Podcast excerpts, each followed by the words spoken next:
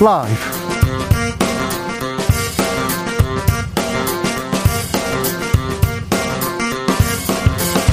(2021년 11월 2일) 화요일입니다. 안녕하십니까, 주진우입니다. 이재명이 민주당이다. 우리 모두가 이재명이다. 더불어민주당이 원팀 정신을 강조하면서 용광로 선대위를 출범시켰습니다. 이재명 후보는 부동산 문제로 인한 고통과 좌절감 사과드린다면서 강력한 부동산 대개혁 추진하겠다고 약속했습니다. 선대위 출정식 현장 분위기 어땠는지 홍영표 공동선대위원장에게 들어보겠습니다. 국민의힘 당심은 누굴 선택했을까요? 어제 오늘 실시한 당원 투표 역대급으로 높은 투표율 기록했다고 하는데요. 후보들은 저마다 내가 유리하다고 주장하고 있습니다. 그런데 높은 투표율은 최근 지지율 상승세인 나의 차지라는 후보가 있습니다. 이번 선거는 경제, 부동산에서 승부가 난다고 하고 있는 경제통, 정책통 유승민 후보 직접 만나보겠습니다. 고발 사주 의혹의 핵심, 손준성 보냄의 주인공 손준성 검사가 공수처에서 조사를 받고 있습니다. 내일은 고발장의 전달자로 의심받는 김웅 국민의힘 의원 조사받습니다.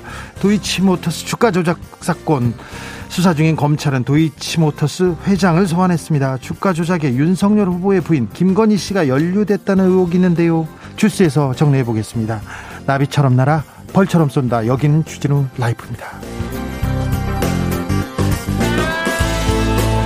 오늘도 자중차에 겸손하고 진정성 있게 여러분과 함께하겠습니다. 어느덧 대선 4개월 앞으로 나왔습니다. 4개월. 민주당은 용광로 선대위 출범시켰고 국민의힘에서는 이번 주 최종 후보 결정합니다. 안철수 대표 등판했고요. 심상정, 김동연 이제 대선 윤곽 거의 나오고 있는데요. 우리 차기 대선 주자에게 좀 정책 좀 내놓으라고, 이런 공약 좀 내놓으라고, 목소리 좀 내보자고요. 그러면 저희가 크게 외쳐보겠습니다. 여러분이 원하는 정책 계속 말씀해 주십시오. 꼭 전하겠습니다. 샵 9730, 짧은 문자 50원, 긴 문자는 100원입니다. 콩으로 보내시면 무료입니다. 그럼 주진우 라이브 시작하겠습니다.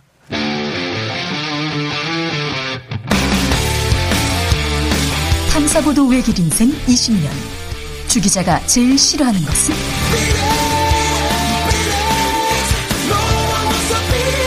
이 세상에서 비리와 부리가 사라지는 그날까지, 오늘도 흔들림 없이 주진우 라이브와 함께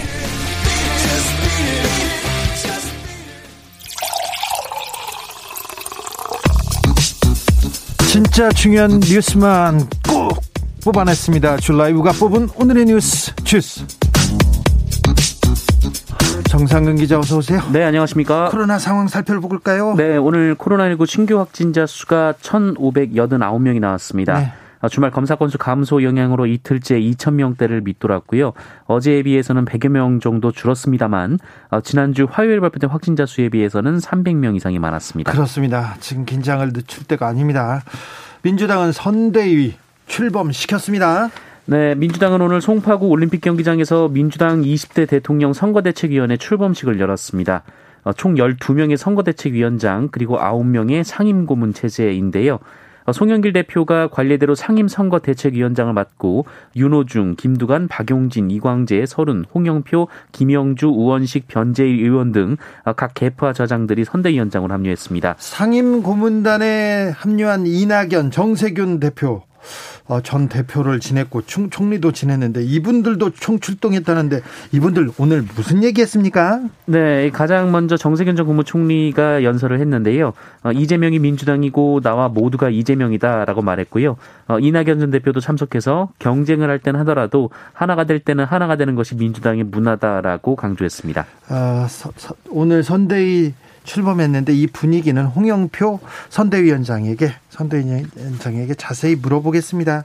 민주당은 대장동 관련해서 이제 이재명 후보 거론하지 말라고 선을 그었습니다. 네, 어제 검찰이 유동규 전 성남도시개발공사 본부장을 추가 기소하면서 그 유동규 씨의 배임 혐의의 피해자를 성남도시개발공사로 한정했습니다. 네. 이 때문에 사실상 검찰이 이재명 후보를 혐의에서 배제했다라는 분석이 나오고 있는데요. 또 중앙일보도 검찰 관계자가 고정이익 확보라는 정책적 판단을 한 이재명 후보에 대해 배임 혐의를 적용하기가 어렵다라는 입장을 밝힌 것으로 전해졌습니다. 배임 액수도 많이 줄었더라고요? 네, 처음에 이 수천억 원에 이를 것이다 이런 보도가 쏟아졌는데 651억 원으로 나왔고요. 국민의힘은 그 이재명 후보를 뺀 수사가 비상식적이다라고 비판을 하고 있는 상황입니다. 하지만 민주당은 더 이상 대장동 관련 논란에 이재명 후보를 거론하지 말라라고 밝혔고요. 이 무리하게 배임 혐의를 적용하려고 한 국민의힘 그리고 일부 언론의 편향된 보도에 심각한 유감을 표한다라면서 성남시장이 관여했다는 것은 거짓말이다라고 주장했습니다. 대장동과 관련해서 지금 이재명 후보가 관여했다. 여기까지는 지금 연결이 잘 안 되는 것 같습니다. 국민의힘은 오늘 백현동으로 달려갔습니다. 네, 국민의힘 이재명 비리 국민검증특별위원회가 오늘 오전 경기도 성남시 백현동의 한 아파트에서 긴급 현장 회의를 열었습니다. 국민의힘은 이재명 후보가 성남시장 재임 시절 이 지역의 4단계 상향 용도 변경 특혜를 줬다라고 주장하고 있는데요. 특히 백현동의 한 아파트에 대해 이 아파트 비탈면의 수직 높이를 15m로 제한한 이 산지관리법을 위반하면서까지 허가를 내줬다면서 의혹을 제시했습니다. 이 성남시가 이 아파트를 허가하는 조건으로 백현 근린공원 조성 기부 체납을 받았는데 이 공원으로 가는 길이 가팔라서 주민들이 이용하기 어렵다라는 것이 국민의힘의 주장입니다. 국민의힘의 주장입니다. 대장동 개발에 대해서 강하게 비판했던 언론. 그런데 이제 추가이익 환수해야 된다 이런 얘기가 나오자 관련법 제정에는 반대하고 있습니다. 네, 화천대유가 소규모 투자로 대규모 이익을 볼 수 있었던 것은 이 도시개발법에 이 민간 개발 이익 상한선 제한을 두지 않은 이 관련 법령 미비 탓도 있습니다. 예. 이에 정부와 여당이 관련법 개정에 나섰는데요. 그런데 조선일보 등 일부 언론이 이 관련 법안이 시장에 악영향을 미치고 민간의 이익을 침해한다며 반대하는 기사를 쓰고 있습니다. 불과 얼마 전까지도 반대 논리를 펴던 사람들인데 지금 이렇습니다. 네, 지나치게 민간이 이익을 많이 가져갔다 이렇게 비판을 해왔었는데요. 예. 이에 이재명 후보는 오늘 SNS에 이 개발 이익 100%를 환수하는 이재명의 공공개발을 막은 것이 이 국민의힘과 보수 언론이라고 주장하면서 이 개발 이익 70%를 환수한 이재명을 배임으로 몰더니 이 막상 환수 장치를 만들겠다니 극렬 반대한다라고 주장했습니다. 국민의힘에서는 지금 대선 후보를 뽑고 있습니다. 그런데 경선 매우 흥행하는 모양새입니다. 네, 국민의힘 당원 투표가 이어지고 있는데요. 예. 오늘 정오를 지나면서 벌써 투표율이 50% 선을 넘어섰습니다. 네. 당 내부에서는 오는 4일까지 이 나흘간 진행되는 당원 투표가 종료가 되면 60% 선을 훌쩍 웃돌 것이다 이런 전망이 나오고 있는데요. 그야말로 역대급입니다. 네, 이미 역대 최고 투표율이었던 이 올해 이준석 대표가 선출된 전당대회 투표율을 훌쩍 뛰어넘었습니다. 기록적 투표율에 경선 주자들은 고무적인 반응을 보였고요. 네. 높은 투표율이 자신에게 유리할 것이다 주장하기도 했습니다. 저마다 주장하고 있습니다. 불법 선거 의혹도 나왔어요? 네, 홍준표 후보 측이 윤석열 후보 측의 불법 선거 의혹을 제기했습니다. 윤석열 후보를 지지하는 국민의힘 서울 성북 당협의 당원이 한 책임당원에게 전화를 걸어서 윤석열 캠프라고 설명을 하지 않은 채 국민의힘인데 윤석열 후보를 선택해달라 이런 통화를 했다라는 겁니다. 윤석열 후보란 이름이 나옵니까? 네, 윤석열 후보를 선택해달라라고 얘기를 했다고 하는데요. 네? 이 음성은 한 유튜브 채널을 통해 공개됐는데 이에 대해 홍준표 후보 측이 이 당을 사칭해서 기망행위를 하고 있다며 강하게 반발했습니다. 공개된 영상에 따르면 전화를 건 사람은 받은 사람에게 계속해서 당에서 전화를 건 것이 맞냐 이렇게 물었는데 이 전화를 건 사람이 국민의힘 성북지구다 이렇게 대답하는 내용이 있었습니다. 네, 윤석열 후보 측에서 뭐라고 합니까? 네, 국민의힘 당원 당규에는 현역 의원 및 당협위원장의 대선 경선 선거운동을 금지하는 조항이 존재하지 않는다라고 해명을 했습니다. 정당한 정치 활동이다? 맞습니다. 이 정당한 선거운동의 일환이다라고 반박했는데요. 오히려 이런 것들이 당원 당규에 위배되는 것처럼 허위사실을 유포하고 있다면서 그것이야말로 부정하고 위법한 행위다라고 주장했습니다. 당에서 전화를 해서 국민의힘 성북지구입니다 이렇게 해가지고 어떤 후보를 뽑으세요 이거는 조금 불법 선거 의혹이 나올 만도 한데 정확한 법적인 내용이나 자세한 내용은 저희가 또 다뤄보겠습니다. 고발 사주 의혹의 핵심이죠. 핵심 손준성 검사가 드디어 오늘 공수처에 출석했습니다. 네, 공수처가 수사에 착수한 지 2달여 만에 손준성 검사가 출석을 했습니다. 공수처는 이 손준성 검사가 지난해 4월을 전후해서 이 대검찰청 수사정보정책관으로 일하면서 이 정책관실 검사들에게 여권 인사들에 대한 고발장 작성 그리고 근거자료 수집을 지시하고 이를 김웅 이 당시 미래통합당 총선 후보에게 전달한 혐의로 수사 중에 있습니다. 네. 손준성 검사는 별다른 말 없이 공수처에 들어갔고요. 공수처는 내일 김웅 의원을 소환할 예정으로 전해졌습니다. 그야말로 검사의 정치 개입, 정치에 관여한 일인데요. 손준성 검사는 별다른 말 없이 오늘 조사받으러 들어갔습니다. 도이치모터스 주가 조작 사건, 권오수 도이치모터스 회장 오늘 소환됐습니다. 네, 서울중앙지검에서 권오수 회장을 소환했습니다. 검찰은 권오수 회장이 도이치모터스 최대 주주이자 대표이사로 근무하면서 주가 부양을 위해 회사 내부 정보를 유출하고 주가 하락을 막기 위해서 주가 조작을 한 것으로 보고 있습니다. 예. 이 외부 세력을 선수로 동원한 혐의도 있는데요. 이 증권사, 투자 자문사 사람들과 접촉해서 각종 호재성 내부 정보를 알려주고 주가 부양 또는 관리를 부탁했다라는 겁니다.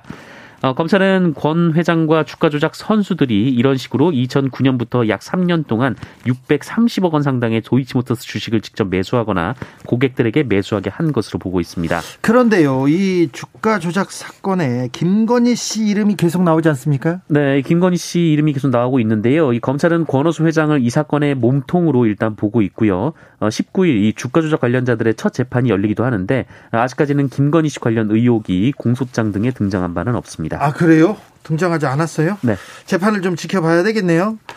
안철수 국민의당 대표 대선 완주하겠다는 입장 다시 밝혔어요. 네, 안철수 대표는 국민의힘과의 단일화를 묻는 질문에 정권교체를 위해 제1야당 후보가 되신 분이 양보를 해주신다면 압도적인 정권교체가 가능하게 될 것이다 라며 이 국민의힘의 양보를 촉구했습니다. 아니, 그런데 그 제1야당 후보가 양보를 해주신다면 그럴 일이 있을까요? 네, 안철수 대표는 본인은 당선을 목표로 나왔고 정권교체 주역이 되겠다라며 일단은 단일화의 선을 긋긴 했는데요. 네, 근데 만약 제1야당 후보가 양보를 해주신다면 이게 이 만약이 성사될지 좀...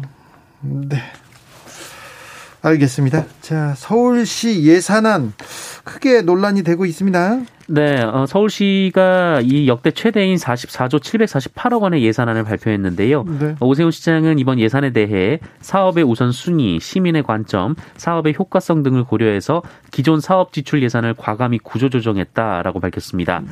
하지만 논란이 되는 부분이 있는데요. 일단 TBS 예산이 논란이 되고 있습니다. 서울시는 TBS에 300억 원대의 예산을 지원했는데 오세훈 시장이 이 중에 100억 원을 일방적으로 깎겠다 이렇게 밝혔습니다. 오세훈 시장은 TBS가 재정적으로 자립해야 한다라고 주장합니다만 이 TBS는 상업 광고를 받을 수 없는 상황이라면서 사실상 오세훈 시장이 TBS 프로그램 제작을 막았다 이렇게 주장하고 있습니다. 시민단체 관련 예산도 대폭 삭감했습니다. 네, 오세훈 시장은 서울시 곳간이 시민단체의 ATM으로 전락했다라면서 시민단체 관련 예산을 대폭 삭감했는데요. 특히 오세훈 시장의 비판적인 시민단체 예산을 74% 넘게 삭감했다. 뭐 이런 비판도 제기되고 있습니다. 시민단체 ATM TM으로 전락했다. 시민단체들은 반발하고 있어요. 네, 시민단체들은 민간위탁 사업의 성과를 외면하고 비리의 온상인양 낙인 찍고 있다며 반발했습니다. 오늘 퇴행적인 오세훈 서울시장 정상화를 위한 시민행동준비위원회와 시민단체들은 기자회견을 열고 오세훈 시장의 결정을 철회할 것을 요구했습니다. 서울시의회 더불어민주당 의원들도 명확한 근거 없는 예산 삭감이다라고 비판했는데요. 김인호 서울시의회 의장은 개인의 셈법에서 나온 정치 행보에서는 안 된다라고 주장했습니다. 물가가 비상입니다. 10년 만에 3% 넘게 올랐다고요? 네, 지난달 소비자 물가 상승률이 근 10년 만에 3%를 넘어서 3.2%가 나왔습니다. 역시 고유가가 큰 영향을 미치고 있고 그리고 다만 이 지난해 정부가 이맘때쯤에 국민들에게 통신비를 지원했기 때문에 이 통신비 상승폭이 커서 이 물가 상승을 이끌었다는 분석도 있습니다. 기름값 많이 올랐어요. 네, 하지만 이 계속되는 유가 오름세 그리고 단계적 일상회복 시작과 각종 소비 진작책에 따른 소비 확대 등 물가 상승 요인이 상당해서 우려가 되고 있는 상황입니다. 요소수 문제도 좀 잡힐까요? 네, 이 대기 오염 물질을 줄여주는 그 요소수인데요. 요새 이 디제차들이 요소수 구하는 게 하늘의 별 따기라고 합니다. 그렇다면서요. 지금 재고가 없고 그나마 있는 주유소도 재고로 버티고 있지 새로 들어오는 요소수가 없다라고 하는데요. 이 중국이 호주산 석탄 수입을 금지하면서 이 전력난이 벌어졌고 석탄을 모두 전력용으로 돌리다 보니 요소수 생산이 안 되고 있기 때문입니다. 네. 이대로라면 이번 달 안에 이 국내 요소수 재고가 바닥에 날 것으로 보이고 그렇다면 이 화물차 운행이 어려운 상황이어서 물류 대란이 벌어질 수도 있다, 이런 우려가 나오고 있습니다. 정부에서 빨리 좀 뾰족한 대답을 해야 될 것 같습니다. 해답을 내놔야 될 것 같습니다. 임동현님께서 윤석열 후보 대선 후보 중도 탈락해도 광주에 가서 사과할까요? 떨어지면 사과로 안 가는 건 아닌지 물어봐 주세요 얘기하네요. 아, 그렇네요. 0835님 정치인이 공약을 지키면 우리나라 좋은 나라 됩니다 얘기하십니다. 3342님 전관예우 절대금지 대한민국 국민은 법 앞에 평등할 권리 얘기합니다. 가장 기본이 되는 공약이 돼야 되는데 가장 어려운 공약 정도 될 것 같습니다. 4879님 우리 허경영 후보 언제 나오신대요? 궁금해요. 좀 알려주세요. 나오셨어요? 말 타고 나오셨잖아요. 이미 나오신 걸로 알고 있는데. 네. 8225님께서 출산대책 좀 세워주세요. 인구 절벽에다 결혼도 하기 힘들 뿐더러 결혼해도 애를 낳지를 않네요. 아, 이게 큰 우리 사회의 문제이기도 합니다. 교통정보센터 아니죠. 주스 정상규 기자 함께했습니다. 감사합니다. 고맙습니다. 교통정보센터로 이번에는 가겠습니다. 이승민 씨. 주진우 라이브.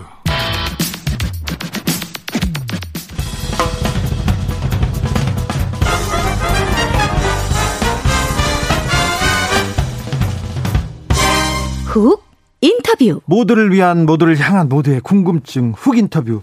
국민의힘 대선 후보가 이번 주 결정됩니다. 높은 투표율 어떤 변수가 될까요? 그리고 어제 출마 선언한 안철수 대표는 대선 구도에 어떤 변화를 줄까요? 국민의힘에서는 전두환 개사과 식용개까지 매일 이어지는 실언, 그리고 한 후보는 또 막말, 토론 없고 싸움만 이어지고 있다는 지적 계속됩니다. 그 와중에 문제는 경제다, 부동산 문제 해결이 가장 중요하다, 홀로 꾸준히 정책을 외치고 있는 후보가 있습니다. 유승민 후보 안녕하세요. 예, 안녕하십니까, 유승민입니다. 네, 투표율이 엄청 높다면서요? 엄청 높더라고요. 유승민한테 유리합니까? 당연히 유리하죠. 왜냐하면 그 새로 들어온 당원들이 네. 전부 다 자발적으로 입당하신 분들인데 네. 그분들은 소신 투표할 거거든요. 네. 그래서 저는 저한테 유리하다고 봅니다. 저도 유승민한테 유리하다고 봅니다. 유승민 말고는 누구한테 유리합니까? 두 번째로 유리한 사람. 잘 모르겠습니다. 왜냐하면 홍준표 후보하고 윤석열 후보가 뭐 얼마나 이 지지층이 달라서요. 네. 근데 수도권 중도층 젊은 층이 많아서 네. 신규 당원 중에 네. 홍 후보한테 살짝 유리한 거 아닌가 싶기도 해요. 그렇죠. 수도권 중도층 젊은층, 중도층한테는 유승민인데 예.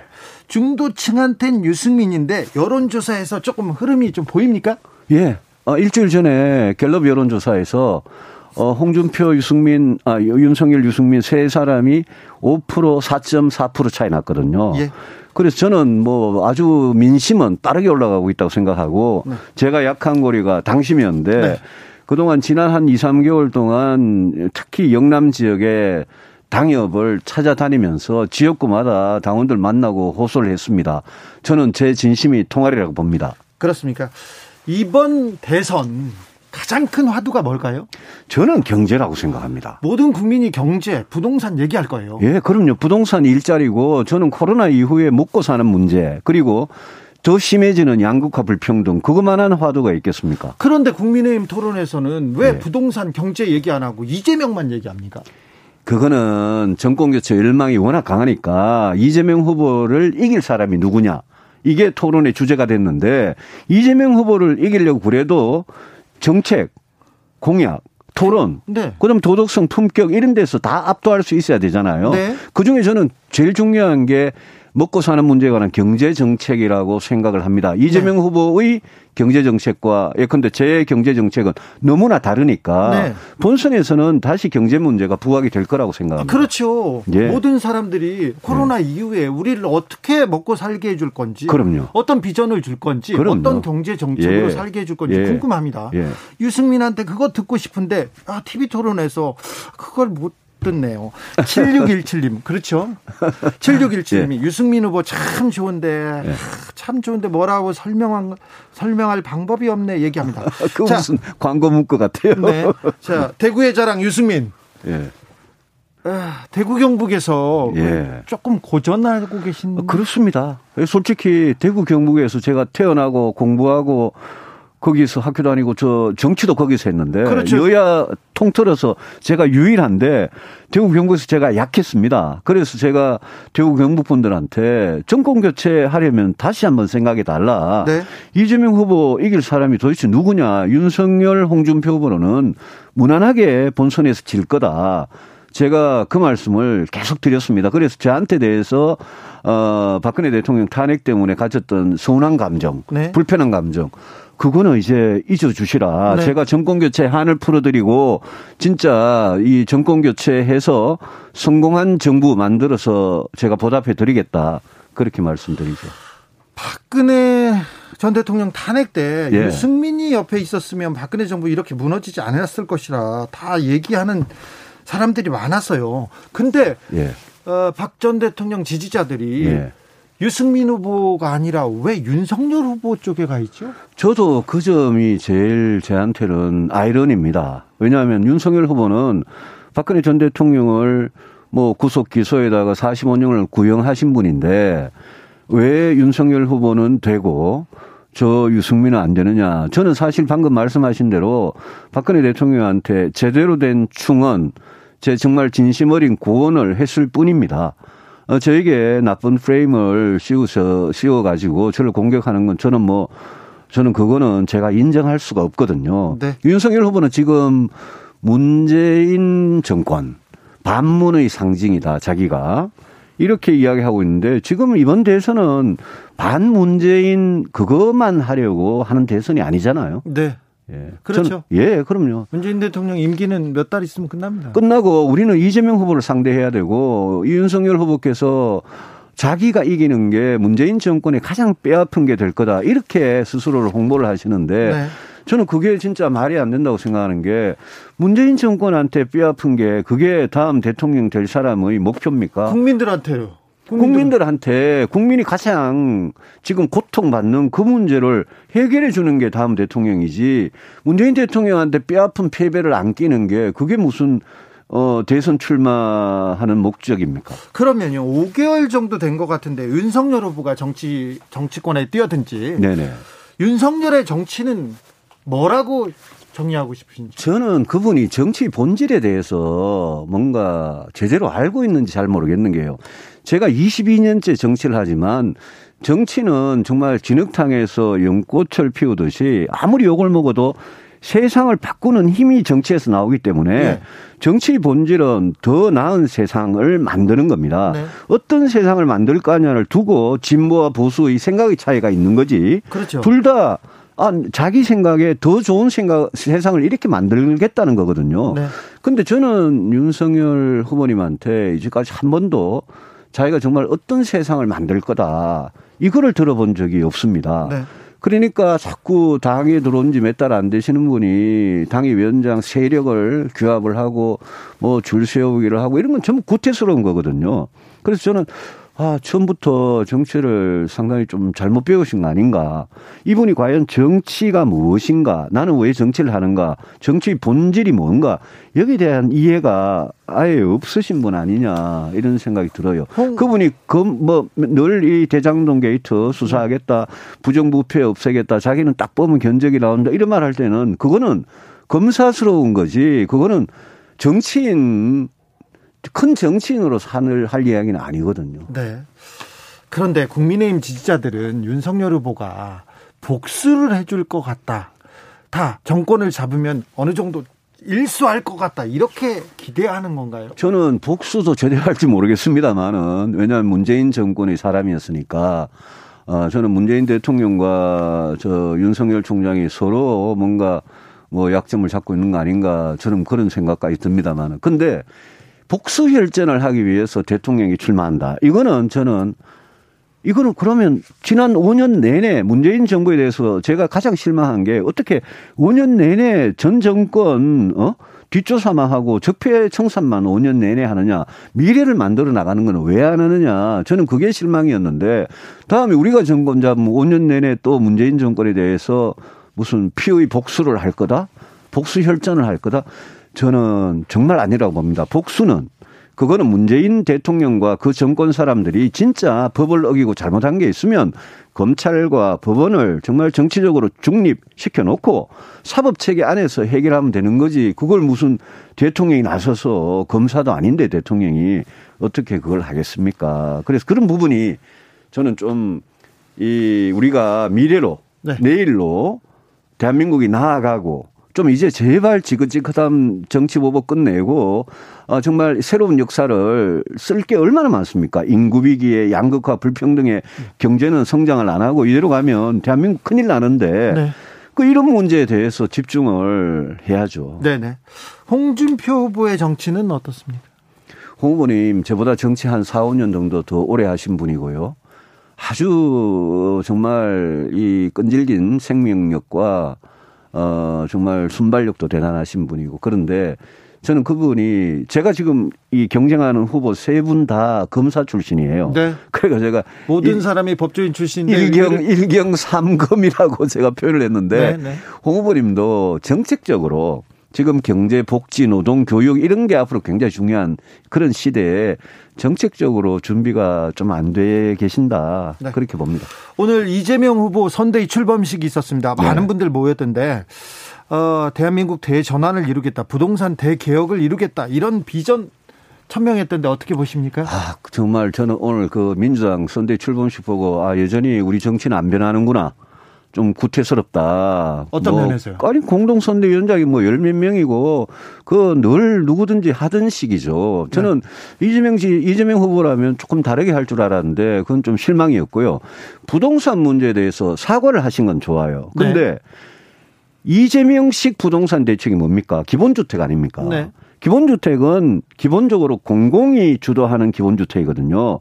그거는 문재인 정부의 실패한 부동산 정책을 저는 답습하는 거라고 봅니다. 그래서 저는 민간이 부동산 개발을 주도하도록 하고 그 대신에 진짜 주거복지가 필요하신 그런 분들한테는 공공임대주택을 해야 된다라고 늘 이렇게 투트랙으로 주장을 했는데 이재명 후보께서 기본주택 위주의 부동산 정책을 강조를 계속 하시는 거 보고 저 이재명 후보가 혹시라도 대통령 되면 부동산 문제는 문재인 정부 때보다 더 심각해질 수도 있겠다. 네. 그런 생각이 들어요. 부동산 정책, 경제 정책 얘기만 나오면은 뭐 할 말이 뭐 한 3시간, 4시간 줘도 그래서 토론이 그쪽으로 안 간 건가요? 7294님, 여기는 포항입니다. 책임 당원이고요. 유 후보님 후보 간 이 토론 너무 아쉬웠습니다. 경제 전문가답게 경제 정책 너무 없어서 이 토론 없어서 실망입니다. 이렇게 얘기했는데. 그런데요. 제가 무슨 말씀인지 제가 잘 알겠고 경청을 하겠는데 제가 예컨대 이런 경우가 있었습니다. 주택 정책에 대해서 이야기하려고 네. 제가 윤석열 후보한테 네. 청약 통장에 대해서 물었더니 네. 청약 통장에 대해서 그분의 엉뚱한 답변이 화제가 되고 네. 제가 복지 정책에 대해서 물었더니 네. 복지 정책에 대해서 아무런 답을 못 하시더라고요. 네.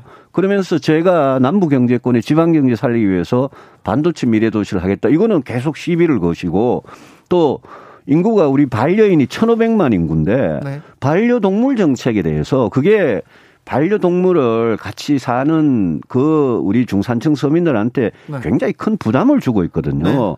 그런 부담을 줄이는 정책에 대해서 이야기하는데 갑자기 식용계 이야기 나오고 이러니까 네. 아니 저는 정책 이야기를 하는데 계속 실수는 윤석열 후보가 하시니까. 기사는 그쪽에서 나오고요. 기사는 그쪽만 나오고 그래서 저도 답답합니다. 그래요? 아무리 정책도 토론으로 가려고 해도 질문을 해도 윤 후보가 다른 쪽으로 실언으로. 아니 윤 후보 실언만 기사가 되니까 정말 방금 우리 보내주신 포항의 책임당원님 저도 답답했습니다. 네네 알겠습니다.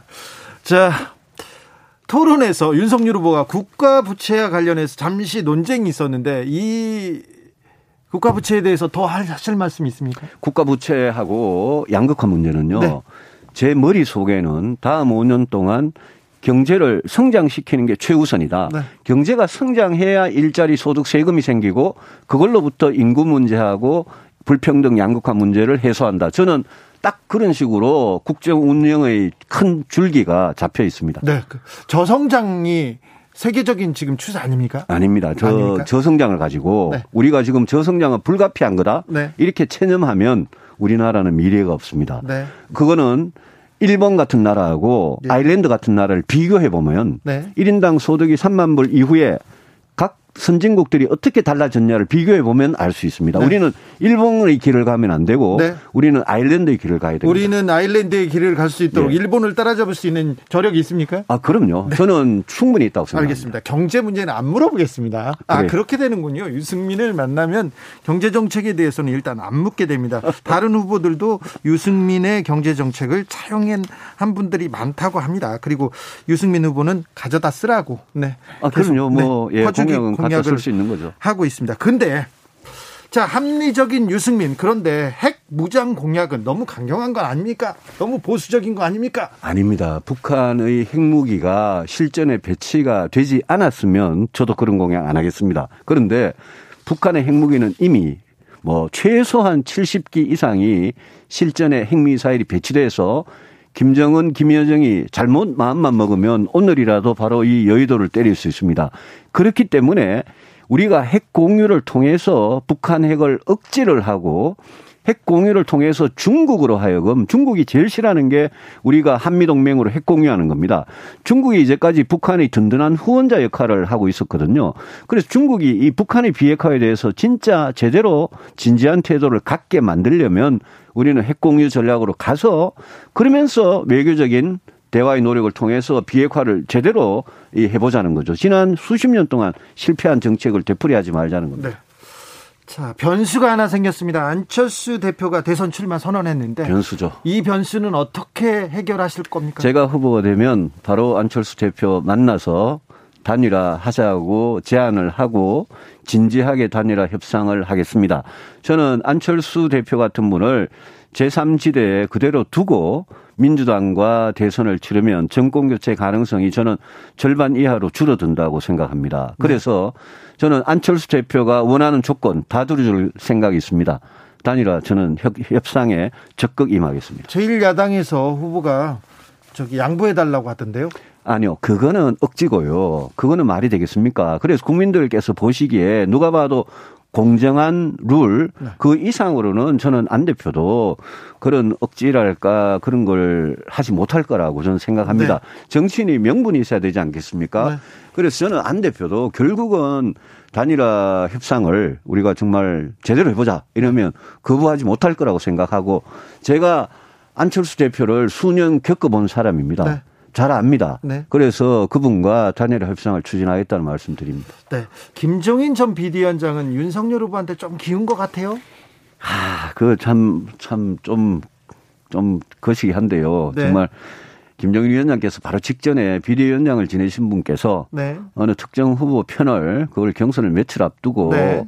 드는 듯한 그런 모습을 보여주는 데에 대해서 저는 굉장히 실망했습니다. 네.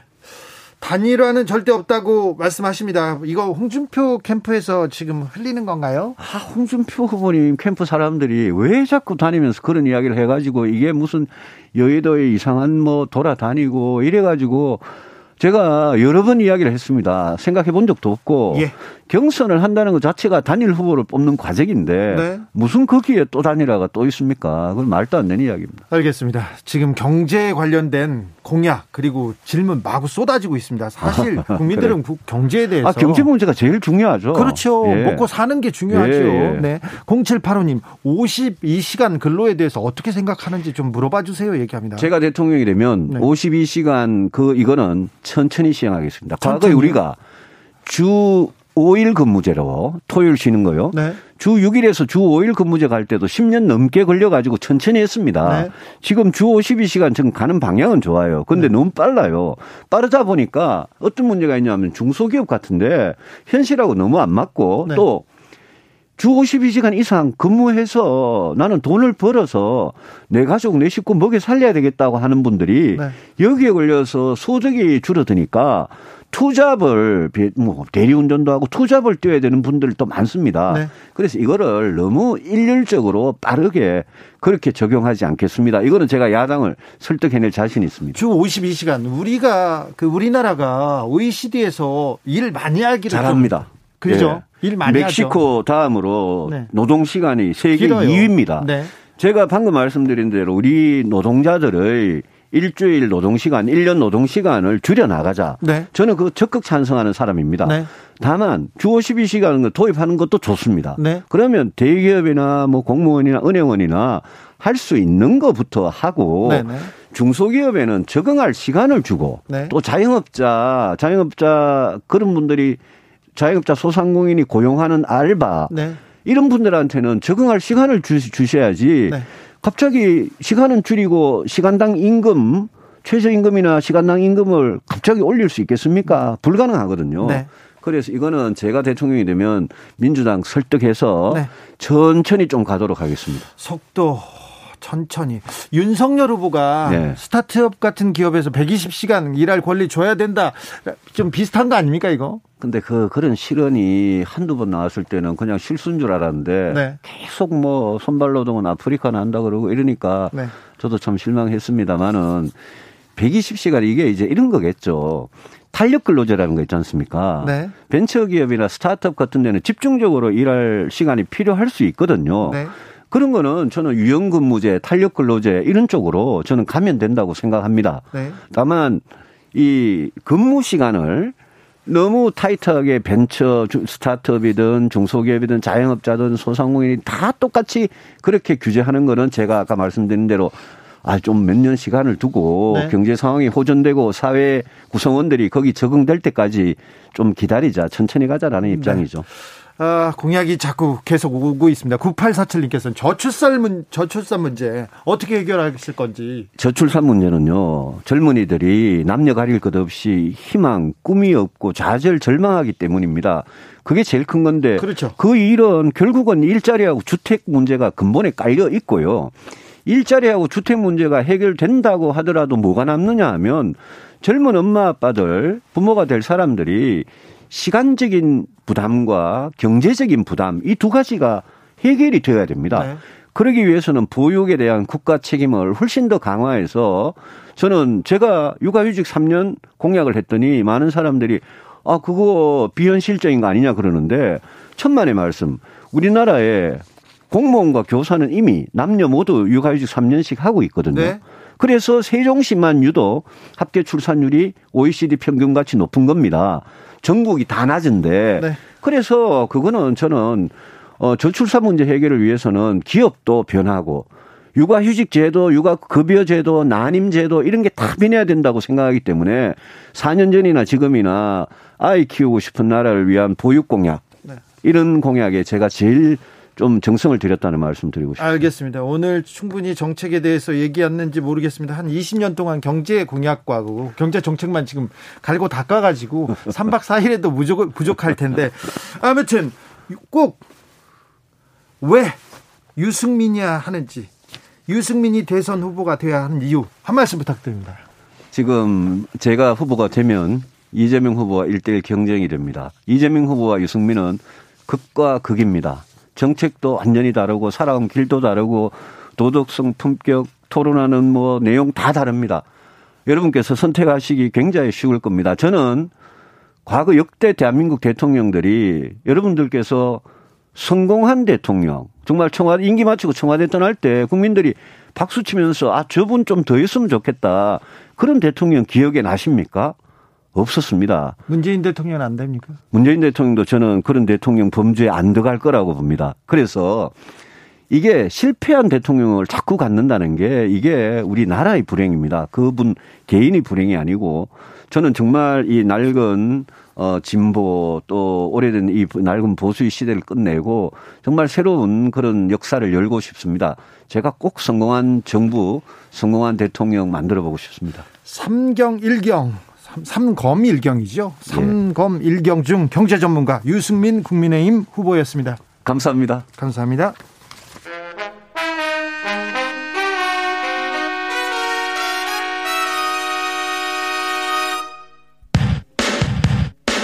주진우 라이브 돌발 퀴즈. 오늘의 돌발 퀴즈는 객관식입니다. 문제를 잘 듣고 보기와 정답을 정확히 적어 보내주세요.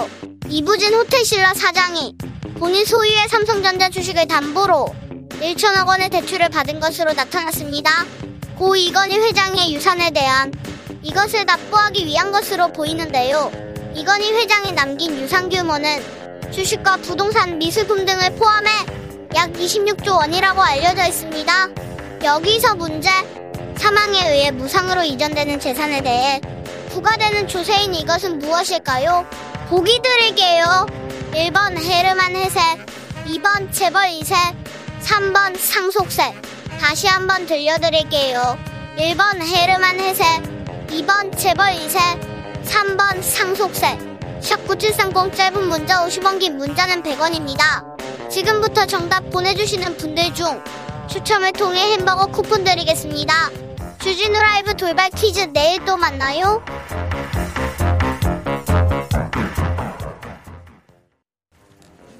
훅 인터뷰, 이번에는 일본으로 가보겠습니다. 일본에서 우리 국회의원에 해당하는 중의원을 뽑는 선거가 있었습니다.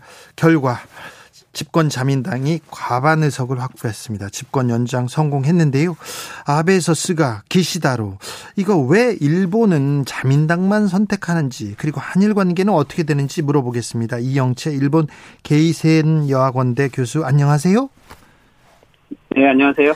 교수님, 일본 중의원 선거, 이 결과 어떻게 봐야 합니까? 네, 역시 자민당은 아주 셌던 것 같습니다. 강합니다. 그리고 예, 기시다는 이거 자민당은 기시다로 간판이 바뀌어서 변화하는 모습을 좀 유권자들에게 보였는데요. 야당은 그런 대안의 모습이 보이지 않았다고 볼 수 있고요. 일본은 좀 위기가 생기면은 더 보수화되는 경향이 있는 것 같습니다. 이번은 더 보수 성향이 더 강해졌다고 좀 볼 수 있을 것 같습니다. 보수 성향이 항상 강해져요. 그리고 자민당은 뭘 잘해도 못해도 항상 선거에서 이기고요. 일본은 그렇습니다. 네, 그렇죠. 근데 이제 이번 같은 경우는, 아베 스가에 대한 좀 심판의 경향도 있었는데, 자민당이 좀, 교묘하게도, 기시다 내각으로 바뀌었고, 기시다 상 같은 경우는, 아베 스가 노선을 개선하면서도, 조금은 다른, 예를 들면, 분배라든지 복지를 우선시 하겠다라고 또 다시, 이 정책을 바꿨기 때문에, 다시 한번 자민당에 대한 기대를 거는 것 같고요. 무엇보다는 야당이 선택적인 대안을 보여주지 못했던 것 같습니다. 결국은 자민당에 대한 불만은 많지만 야당을 선택하지 못하는 이러한 심리가 다시 자민당으로 들어간 것 같습니다. 선거에서 더 자민당보다 더 보수적인 보수 우익 성향의 일본 유신회가 약진했다면서요? 네, 그렇습니다. 일본 유신회가 이전에는 11석 정도 했는데 40석 이상을 넘게 되었고요. 약 4배 정도 가게 된 건데, 즉 예를 들면 자민당에서 줄어든 의석하고 그리고 야당에 줄어든 의석을 결국 일본 유신회, 즉 극우 성향의 정당이 흡수를 했다고 볼 수 있죠. 그렇다면은 일본 국민들 속에서는 좀 더 강력한 야당을 요구하고 있는 것 같고요. 그리고 또 일본 유신회가 오사카를 기반으로 하는 정당인데 도쿄 탈피를 위한 지방 세력들의 좀 목소리를 대변하고 있어서 여기에 대한 좀 설득력도 있었던 것 같습니다. 이번 선거 결과로 좀 앞으로 일본 정책이 좀 영향이 있겠습니까? 변화하겠습니까? 글쎄요, 일단 기시다 정권은 승인을 받았다라고 이야기할 수 있고요. 특히 261석이라고 하는 것은 전체 의석석에서 절대 안정 의석인데, 즉 이것은 전 상임위 의장을 다 갖고 전 상임위의 과반수 이상을 다 자민당이 차지하는 거기 때문에 기시다 내각이 승인을 받아서 안정적으로 갈 수 있다라고 할 수는 있죠. 그렇지만 실제 정책이, 기시다 정책이 아베 스가를 벗어나서 독자적인 정책을 쓸 수 있을지는 조금 의문이고요.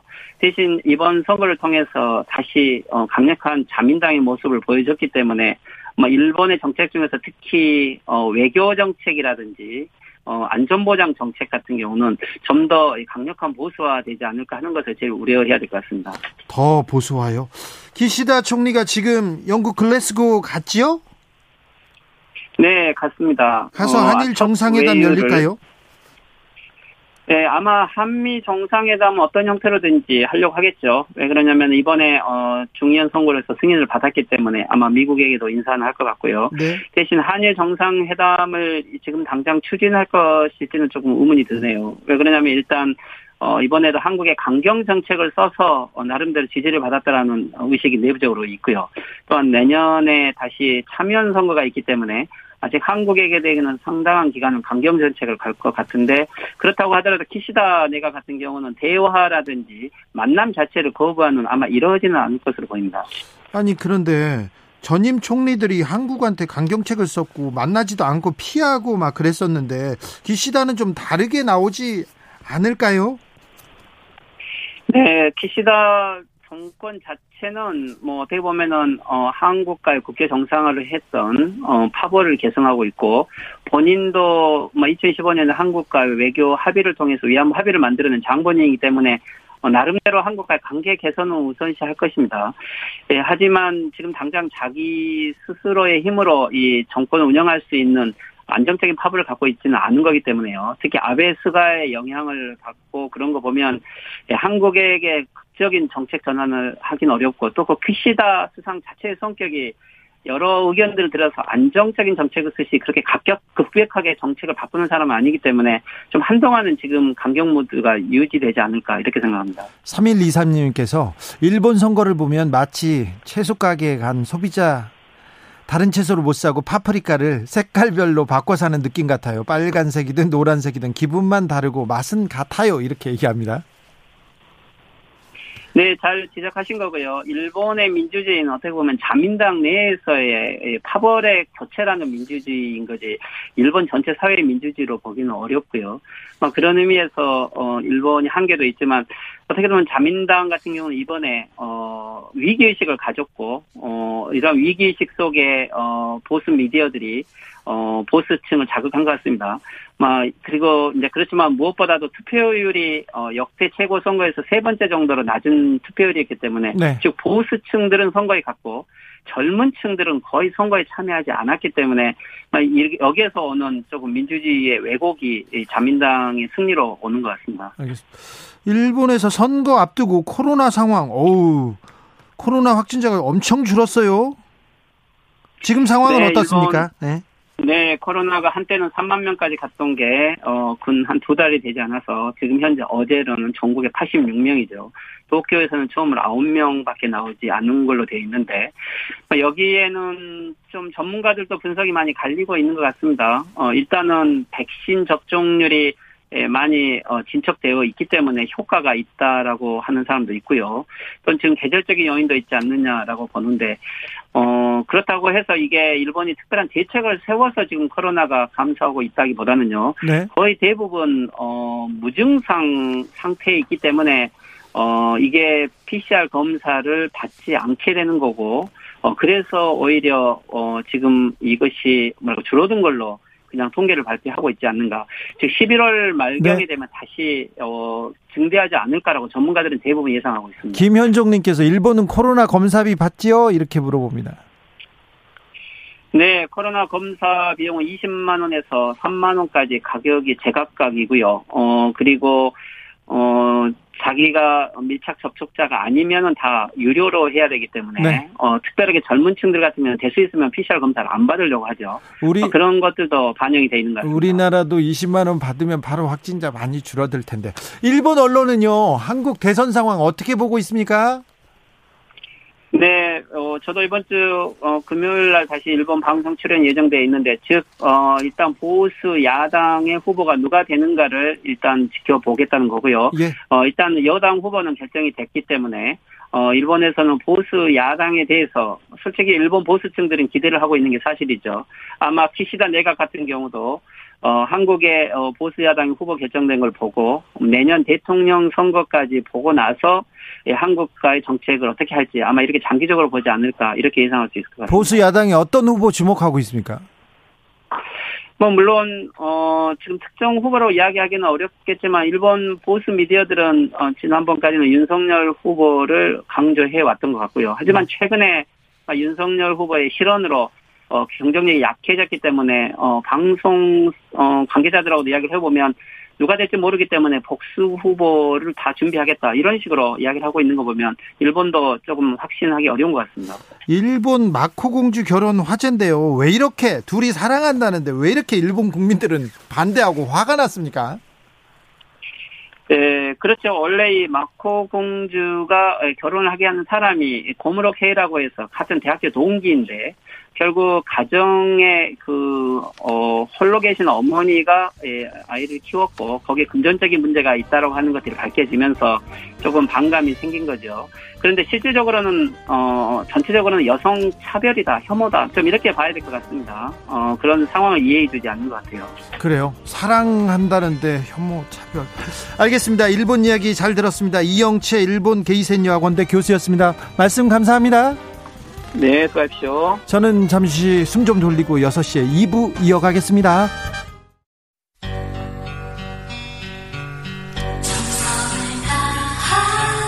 정성을 다하는 국민의 방송 KBS 주진우 라이브, 그냥 그렇다고요. 주진우 라이브 2부 시작했습니다. 지역에 따라 2부부터 함께 하시는 분들 계시죠? 어서 오십시오. 잘 오셨습니다. 7시까지 함께 해 주십시오. 라디오 정보센터 다녀오겠습니다. 정한나 씨.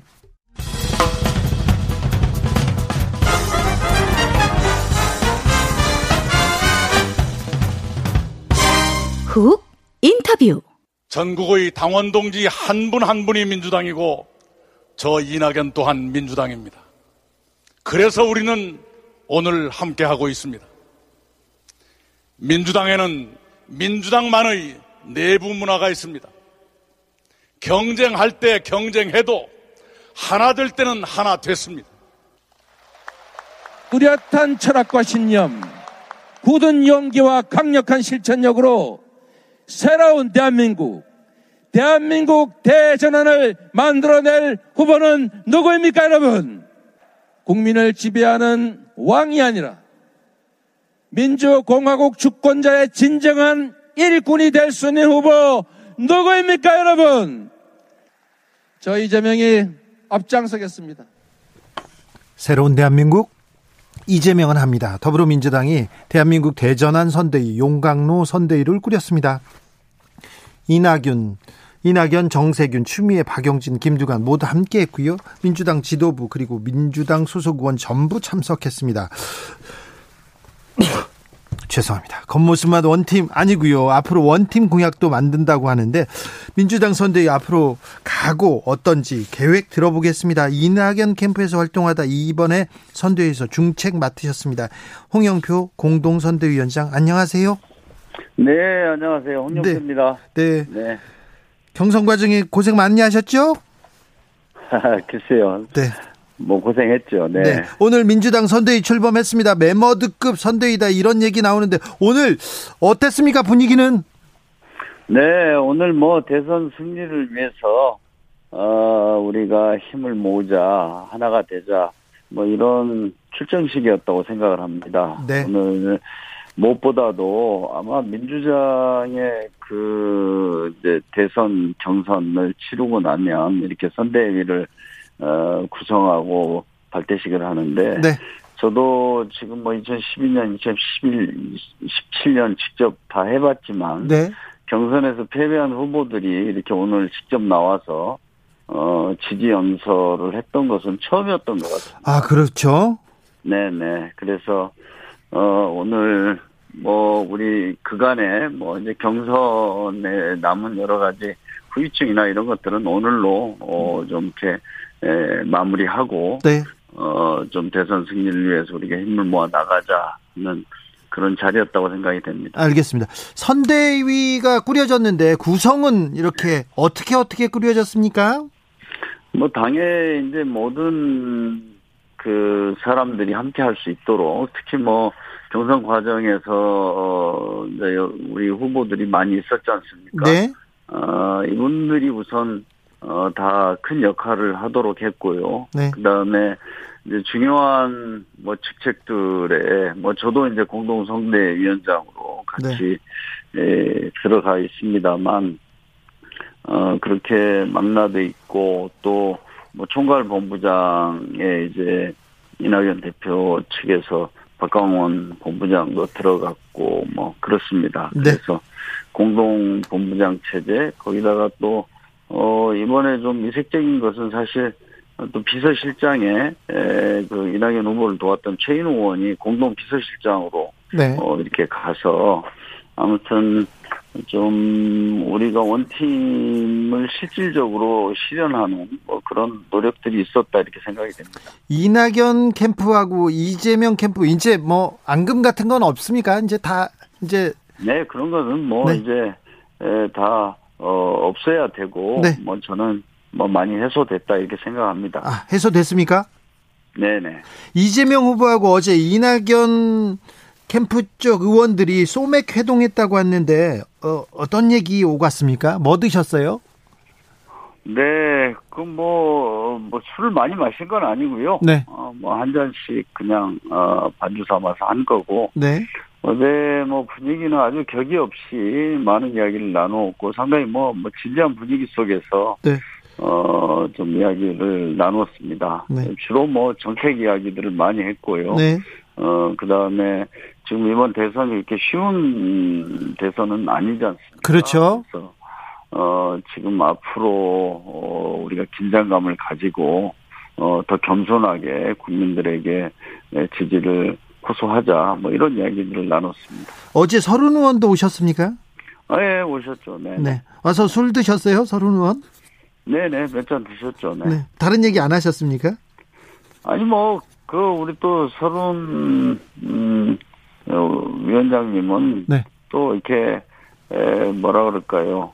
굉장히 열린 분이지 않습니까? 그렇죠, 네. 네네, 그래서, 어제 뭐 후보하고도, 뭐, 그간에 좀 뭐 섭섭한 얘기도 하고, 네. 또 후보가 뭐 또 그것에 대해서, 잘 또 이렇게, 모시겠다. 네. 이렇게 해서 어제 잘 이야기가 잘 됐습니다. 네. 샤봉스님께서 홍영표 의원님 화이팅! 서운하신 거 확 날려버리세요. 사랑해요 하고 응원하십니다. 네. 감사합니다. 자, 네. 정책 얘기를 조금 해보겠습니다. 음식점 네. 총량제 주 4일제 전국민 재난지원금 이재명 후보가 공약 강한 공약 마구 내놓고 있는데요. 네. 네. 최근의 행보 어떤 좀 전략적인 건가요? 아니 이제 후보가 확정이 됐으니까 예. 후보만의 고유한 그런 공약들을 국민들에게 제시하는 것은 당연한 거라고 생각이 됩니다. 네. 그러나 이제 선대위가 출범을 했기 때문에 이제는 그 선대위 차원에서 또 다양한 의견들을 수렴해서 하는 과정들을 거쳐서 좀 더 정제된 그런 공약들이 나와야 된다, 뭐 이렇게 네. 생각을 합니다. 그래서 예. 이제 선대위 체제 내에서 또 우리 민주당이 그간에 가지고 있는 어떤 노선과 정책과 이런 것들까지 우리가 함께 반영을 해서 또 후보가 지향하고 있는 네. 대한민국을 새롭게 개전한 시키는 그런 대담한 어떤 정책들을 공약으로 네. 제시해야 된다고 생각합니다. 네. 홍영표 의원님 피곤하시죠? 뭐 그렇게 피곤하지는 않는데요. 조영태님께서 네. 홍영표 의원님 목소리 들으니까 기분이 네. 영 시원찮은 것 같은데요. 이렇게 얘기하시는데요. 원래 좀 그렇습니다. 네. 네. 네. 본래 좀 점잖은데 오늘은 좀 조금 기운이 없으신 것 같아요. 자 네. 이재명 후보의 공약과 이낙연 전 대표의 공약, 신복지 공약 어떻게 융합될 것 같습니까? 이거는 홍영표 위원장이 얘기하실 수 있을 것 같습니다. 네, 어제 뭐 사실은 기본소득 이재명 후보의 대표 공약 같은 거죠. 네. 기본소득하고 이제 이낙연 후보의 신복지 정책 이런 것들을 놓고 이야기를 많이 했습니다. 예. 그래서 사실은 이제 우리가 기본소득이든 신복지든 이건 뭐냐면 지금 우리 사회가 어떤 뭐 성장은 하는데 양극화가 심해지고 그것 때문에 또 사회적 갈등, 대립 이런 것도 격화되면서 우리가 오히려 이게 성장과 발전에 이제 걸림돌이 되고 있는 문제들인데요. 이 양극화를 어떻게 해결할 것이냐. 이런 해법을 두고 나온 것이 기본소득이나 신복지라고 생각합니다. 그래서 그 배경은, 이렇게 다를 바가 없는데, 그 실천 방안에 대해서, 그 실효성에 대해서, 이제 논란을 좀 우리가 해왔던 거죠. 네. 그런데 어제 이제 확인한 것은, 뭐 그런 정신, 그 지금 우리 양극화 문제의 심각성에 대한 문제이지 이게 뭐 다를 수가 있겠습니까? 예. 그래서 그것에 대해서 이제 재확인하면서 뭐 이재명 후보께서는 많은 내용이 사실은 신복지에서 우리 이제 이낙연 대표가 얘기했던 아동수단, 청년수단, 노인, 뭐 기초노령연금 이런 것들을 좀 강화해서 어떤 복지 체계를 좀 새롭게 하자. 뭐 이 내용을 동의한다. 그거에 대해서 누가 그 반대할 수 있겠느냐. 그래서 어떤 기본소득과 이제 그런 신복지의 그런 주요 정책들을 잘 조합을 좀 만드는 일을 앞으로 좀 해 나가서 더 정교하게 정책의 완성도를 높이자 그런 이야기를 했습니다. 네. 그래서 그거는 이제 우리 선대위 차원에서 아마 논의를 하고 또 후보가 함께 할 것으로 저는 생각합니다. 국민들이 민주당에 뭐라고 해야 되나 차가운 시선을 보내는데 부동산 때문에 많이 실망했다는 분들 많습니다. 이 마음은 어떻게 돌리실 겁니까? 오늘 뭐 후보께서 부동산 정책으로 인한 어떤 국민들의 실망감, 좌절감 이것에 대해서 네. 사과를 드렸고 아무튼 어떻게든지 부동산 문제는 뭐 이렇게 다음 정부에서 확실하게 좀 해결하겠다 이 약속을 하고 오늘 뭐 구체적인 몇 가지 대책들도 내놓았지 않습니까? 네. 그래서 저는 사실 뭐 부동산 문제는 이제 더 이상 뭐 아니 이제 뭐 정권의 명운이 걸린 문제고 네. 국가의 미래가 걸린 문제라고 생각합니다. 그렇기 때문에 저희들이 뭐 당과 또 후보가 하나가 돼서 정말 이 부동산 어떤 가격을 다시 좀 낮추고 또 그 중산층이 살 수 있을 정도의 그런 공공임대주택을 잘 만들어서 대량으로 공급하는 등 하여튼 좀 근본적인 대책을 세우고 무엇보다도 어떤 부동산과 관련된 투기, 불로소득 이것을 원천적으로 차단하는 네. 그런 입법 같은 걸 통해서 구조적인 어떤 대책을 좀 마련해야 되겠다 이렇게 보고 있습니다. 자, 국민의힘에서는 지금 경선 중에 지금 역대급 흥행을 하고 있다 이렇게 얘기하고 있는데 어떻게 보고 계십니까? 국민의힘에서는 누가 됩니까? 제가 뭐 듣기로는 아마 윤석열 후보가 좀 더 우세한 거 아닙니까? 네, 뭐 그렇게 보고 있는데 결과는 뭐 두고 봐야 되겠죠. 네. 네. 그래서 준비가 돼 있습니까? 선대위원장으로서? 저는 뭐 윤석열 후보가 되는 것이 참 국가적으로는 불행한 일인데 대선에서는 우리 뭐 승리 가능성을 좀 더 높여주는 것이다. 그렇게 보고 있습니다. 아, 그래요? 민주당한테는 유리하다? 네네. 네. 자, 민주당 선대위 앞으로 어떤 활동을 하게 되고 어느 부분에 초점을 맞추실 예정이신지요? 이제 사실 이제 그 대선이 127일 남았습니다. 네. 그렇기 때문에 이제 우리 이 민주당 특히 뭐 국회의원들이라든가 또 전국에 있는 우리 당원들이 정말 똘똘 뭉쳐서 민주정부 사기를 열어야 된다. 네. 그리고 지금 우리가 이제 그 초119 국가 지금 G7을 넘어서 이렇게 선진 국가로 가기 위해서 해결해야 될 문제들을 해결할 수 있는 그런 비전과 희망은 민주당밖에 만들어낼 수 없다고 봅니다. 네. 저는 그것을 국민들에게 말씀드려서 네. 반드시 우리가 대선에서 승리하고 새로운 대한민국을 만들어 나갈 수 있도록 우리의 힘을 모으는 그런 노력들을 해 나가겠습니다.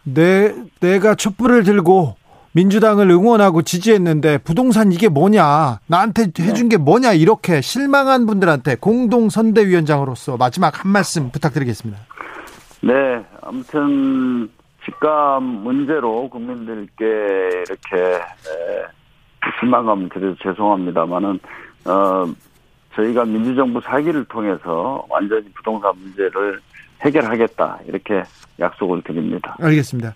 대선 레이스 이제 시작이니까 공동선대 연장님 힘내주세요. 이런 문자 많이 옵니다. 홍영표 의원님, 네, 오늘 말씀 감사합니다. 네, 감사합니다. 네. 정치 피로, 사건 사고로 인한 피로, 고달픈 일상에서 오는 피로. 오늘 시사하셨습니까? 경험해보세요. 들은 날과 안 들은 날의 차이. 여러분의 피로를 날려줄 저녁 한 끼 시사 주진우 라이브.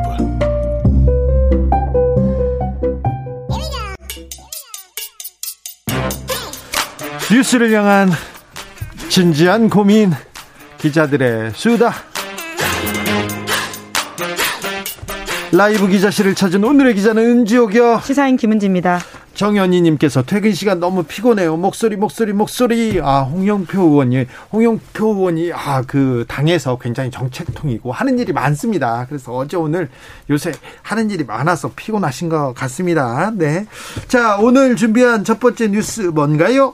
국민의힘에서 짝퉁 박사모 논란이 일어났습니다. 박사모를 두고 윤석열, 홍준표 후보 그냥 부딪히고 있더라고요. 네, 두 사람 사이 경쟁이 워낙 치열하다 보니까 이런 논란까지 벌어지고 있는 건데요. 네. 누가 더 서로 우위 차지하냐, 이 기싸움을 벌이고 있는 거거든요. 네. 박근혜 대통령의 마음이 누구한테 가 있냐, 이런 이야기까지 가고 있는 상황인데. 그러니까 박심을 두고 박터지게 싸우고 있습니다. 네, 사실관계 먼저 좀 정리해보자면요. 네. 지난 10월 15일에 박근혜 전 대통령을 지지하는 17개 시민단체 총연합회라고 하는 곳이 있는데요. 여기서 홍준표 후보 지지선언 했습니다. 했어요? 네, 그런데 이것을 대표해서 읽은, 지지선언문을 읽은 사람이 정광용 박사모 회장이거든요. 정광용 박사모 회장, 이분 오랫동안 박사모 회장 한 사람 아닙니까? 네, 그렇습니다. 저도 이제 과거에 취재하면서 만나뵌 적이 있고요. 예. 워낙 박근혜 전 대통령에 대한 강한 지지 마음을 버리면서, 네, 과거에 강기갑 후보 지지 운동, 그러니까 그때 이방호 전 사무총장 떨어뜨리려고, 네네, 그렇게 친이계에 대한 아주 강한 그렇죠, 예, 미움을 드러낸 바가 있고요. 당보다도 여기는 박근혜, 오직 박근혜 박사모입니다. 네, 뭐 그리고 또 박근혜 전 대통령 탄핵 정국에서는 또 강하게 시위를 벌이다가, 네, 그 유죄를 받기도 한 바가 있습니다. 네. 이제 그런 인사인데요. 이분이 윤석열 후보에 대해서는, 네, 이렇게 이야기했습니다. 박근혜 대통령을 무리하게 구속 수사하고 45년이나 구형했다. 그렇기 때문에 용서할 수 없어서 홍준표 후보를 지지한다. 이렇게 이야기를 한 건데요. 용서할 수 없다는 얘기를 자주 하더라고요. 여러 번 했습니다. 네, 물론 자유한국당 시절에 홍준표 후보도 박근혜 전 대통령 출당시켰다, 이런 지적을 했습니다. 네. 하지만 그것들은 이제 과거의 문제이고 섭섭한 부분은 있지만 바로잡을 수 있는 용기가 있는 사람이 홍준표다, 이런 주장을 했습니다. 네, 홍준표 후보도 얼마 전에 달려가서 출당시킨 거에 대해서는 잘못했다고 사과를 했습니다. 그런데요, 최근에 윤석열 후보를 지지한 박사모, 이거는 또 도대체 뭐죠? 예, 정확히는 박사모 회장단이라는 곳인데요. 아, 박사모가 아니고 박사모 회장단이란 단체군요. 네, 이제 그러다 보니까 홍준표 후보 쪽에서는 거기는, 네, 짝퉁이다, 가짜다, 이렇게 지적을 하고 있는데, 네, 근혜사랑, 박애당, 토종지킴이, 이러한 단체들이 모여서 박근혜 전 대통령 지지하는 단체다라고 이야기하고 있는데, 네, 여기서 지난 10월 30일에 기자회견을 열고 무너진 법과 원칙을 바로 세울 수 있는 후보는 윤석열뿐이다, 이렇게 주장을 했는데요. 네. 다만 이쪽에서도 윤석열 후보의 약점, 그러니까 아킬레스건이 박영수 특검 밑에서 일해서 박근혜 대통령 탄핵 수사 관여했다, 이거는 인정을 합니다. 네. 하지만 그것은 임명직 공무원의 한계라고 이해한다면서 지지 선언을 한 건데요. 그러자 이현주 홍준표 공동선대위원장이 정체불명의 단체들이 모여서 박사모 회장단이라고 이름 지었다면서, 네, 이것은 언론 플레이다, 이렇게 주장했고요. 정광용 회장도 2004년에 창립된 박사모는 하나뿐이다, 이렇게 이야기하면서 짝퉁 박사모에 법적 조치하겠다라고 밝혔습니다. 그렇다면 지금 박사모는 홍준표 후보를 지지한 게 맞다, 이렇게 봐야 되겠네요. 정광용 회장이 있으니까. 네, 이게 뭐 정통성 논란까지, 네, 올라가게 되면, 네, 소위 우리가 미디어에서 자주 접했던 박사모는 2004년부터 시작된 그 박사모가 맞습니다. 네, 그러니까 박사모는 지금 홍준표 후보를 지지했고, 박사모 회장단, 그러니까 근혜사랑, 박애단, 토종지킴이, 온누리, 해사랑 이런 데는 지금 윤석열 후보를 지지했다 이렇게 보면 되네요. 네, 이제 사실 굉장히 국민의힘 경선이 치열해지다 보니까 나오는 이야기이긴 한데요. 뭔가 논쟁 자체가 굉장히 과거로 돌아갔다 이런 느낌을 지울 수가 없습니다. 옛날에 이런 일 많았죠. 한 옛날에 2002년, 2007년도에 있는데 2007년에도 이런 논란이 컸었는데 단체가 하나 지지 선언을 하면 거의 비슷한 단체를 만들어서 그 다음날 다른 후보 지지 선언하고 했었는데 네. 아, 그렇습니다. 네, 근데 이준석 후보로 대표로 대표되는 국민의힘의 가장 중요한 기류가 탄핵의 강을 건너자라는 거 아닙니까? 그런데 다시 이렇게 논쟁이 되면 또다시 박근혜 대통령 탄핵에 관련된 이야기가 돌아갈 수밖에 없는 상황이기 때문에 계속 나옵니다. 예, 건강하진 않아 보이는 지점이 있습니다. 박근혜 전 대통령의 동생 박지만 회장 누구를 지지했다 이런 보도가 나오기도 했어요. 네, 사건의 발달은 문화일보 논설위원이 쓴 글이었는데요. 지면에 섰습니다. 지면에다가 네, 문화일보에. 지난 10월 15일에 박 회장과 친박 핵심 인사들이 몇 차례 만나서 대선 전국을 논의하는 과정이 있었고 여기서 윤석열 지지에 의견을 모았다. 이렇게 썼거든요. 네. 그러자 박지만 회장이 항의 편지를 보냈다라고 합니다. 지금까지 자기는 누구를 지지한다고 밝힌 적이 없고 그렇죠. 특히 가족을 힘들게 한 사람을 지지할 수 있겠느냐 이렇게 공식적으로 밝혔다고 하는데요. 그냥 이게 반대가 아니라 화나서 이거 바로잡아달라고 얘기하는 거 아닙니까? 네, 일종의 정정보도를 해달라고 하는 거고요. 실제로 문화일보가 이 이야기도 다시 지면에 실었습니다. 네. 윤석열 전 검찰총장에 대해서는 지지하기 힘들다라는 취지의 이야기로 이해하면 될 것 같고요. 네. 그러다 보니까 홍준표 캠프 쪽에서는 윤석열 캠프 쪽에 일종의 작업한 게 아니냐 이렇게 의심하고 있습니다. 네. 그리고 일련의 논란에 대해서는 홍준표, 유승민 후보가 윤석열 후보의 사퇴까지 촉구하는 상황인데요. 홍준표 후보는 불법 탄핵을 당해서 억울하게 옥살이하는 박 전 대통령을 강제 출당시켜서 2번이나 상처줬다. 그렇기 때문에 윤석열은 더 나쁜 사람이다. 이런 이야기를 하고 있고요. 예. 그리고 또 유승민 후보 쪽에서는 박근혜 전 대통령 불법 탄핵의 주범이 윤석열 후보다. 이렇게 공격하고 있습니다. 아무튼 박지만 씨는 가족을 힘들게 한 사람을 지지할 수 있겠느냐 하면서 윤석열 후보에 대한 반대 의견은 분명히 했군요. 비올라님께서 조원진 대표는 누구를 지지할까요? 조원진 대표는 대선 출마 선언. 네, 본인이 또 우리공화당 후보이기 네. 때문에 네. 자기 자신을 지지하지 않을까 싶습니다. 아, 그럴까요? 예. 네, 아무튼 박근혜, 박심을 두고 나서 박터지게 싸우기는 윤석열, 홍준표 후보 간의 경쟁. 아, 치열합니다. 다음 뉴스로 가볼까요? 네, 지나가며 봤던 평범한 회사 건물이 알고 보니 미국 CIA 건물이었다. 이 이야기 믿으시겠습니까? 영화에 자주 나오지 않습니까? 영화에 CIA 안가 어디로 들어가면 있다. 뭐 이렇게 들어가 보면 큰 뭐지? 무기고가 있고 뭐 고급 스포츠카가 있고 뭐 그런 거죠. 네, 역시 현실이 영화보다 더 드라마틱하다 이런 생각을 하게 하는데요. 네. 저도 이 기사 보면서 만약에 누가 언론사 제보 전화로 그런 이야기 했다면 좀 못 믿었을 것 같습니다. 네. 그런데 실제 작년까지 있었던 일이라고 하는데요. 네. 진행자의 말씀처럼 그 안에 뭐 고급 스포츠카가 있거나 무기고가 있는 건 아니지만 네. CIA 사무실이 서울에 실제로 있었다라고 합니다. 네, 지금 법원에서 관련 재판이 진행되고 있죠. 네, CIA가 해당 사무소를 폐쇄하기로 결정을 하면서 해고된 직원들이 이 해고무효 소송을 제기했는데 CIA에서 사무실을 폐쇄하면서 CIA 직원, 그러니까 직원이 아니고 여기서 고용한 사람들을 해고했어요. 이거 불법이다 이렇게 해고무효다. 해고무효다 네. 소송을 제기했고요. 네, 이제 그런데 법원 재판은 공개가 원칙이기 때문에 이러한 사실이 밖으로 나왔고요. 공인된 팩트가 되었습니다. 네. 법원은 또 이러한 CIA의 정보 수집이 고도의 비밀에 해당한다. 이렇게 평가했습니다. 자, 내용을 조금만 더 알려줄 수 있는 데까지 좀 자세히 알려주십시오. 네, 그러니까 한국 국적 3명이 낸 소송인데요. 네. 판결문에 따르면 2005년부터 2009년까지 주한 대사관에 입사했던 이 사람들이 CIA 소속 기관인 오픈소스 엔터프라이즈라는 서울 사무실에 일했다라고 합니다. 네. 여기서는 현지 매체 등 이런 것에서 확인된 내용들, 또 이미 출간된 정보 이런 것들을 좀 수집했다라고 하는데 한 사람은 재무회계, 또 다른 사람은 전산 운영, 또 다른 사람은 오픈소스 정보 수집 활용 업무 이런 것들을 했다라고 하는데 네. 결과적으로 정보 수집 업무가 핵심이었다. 이렇게 보시면 될 것 같고요. 예. 그런데 이제 CIA가 지난해 6월 달에 더 이상 이게 유효하지 않다 이렇게 판단을 해서 사무실을 다 폐쇄했다라고 합니다. 네. 그러다 보니까 여기서 국외에서 근로하는 전원이 해고 조치됐고 그런 것들이 주한 대사관이 취업 규칙 어겼다 소송을 내게 된 거죠. 네. 판결은 어떻게 나왔어요? 네, 기각됐습니다. 네. 각하 결정이 됐는데요. 네. 그러니까 재판 요건이 되지 않아서 판단 자체 하지 않았다 이렇게 보시면 되는데 네. 서울중앙지법 민사합의 42부가 밝힌 내용은 다음과 같습니다. 해고는 미국의 주권적 행위가 해당하므로 이들의 복직을 강요하는 것은 부당한 간섭이 될 우려가 있다. 이렇게 이야기를 한 건데요. 그러니까 이것은 미국에서 결정한 사안이기 때문에 한국 법원이 판단할 수 없다. 이렇게 결정한 거죠. 그렇기 때문에 지금 어떤 판단도 하지 않고 네. 사무실이 있다. 이 사실만 지금 밖으로 나오게 되었습니다. 저는... 정보기관 사람들 많이 만나잖아요. 외국에서도. 그런데 하고 싶은 말 많은데.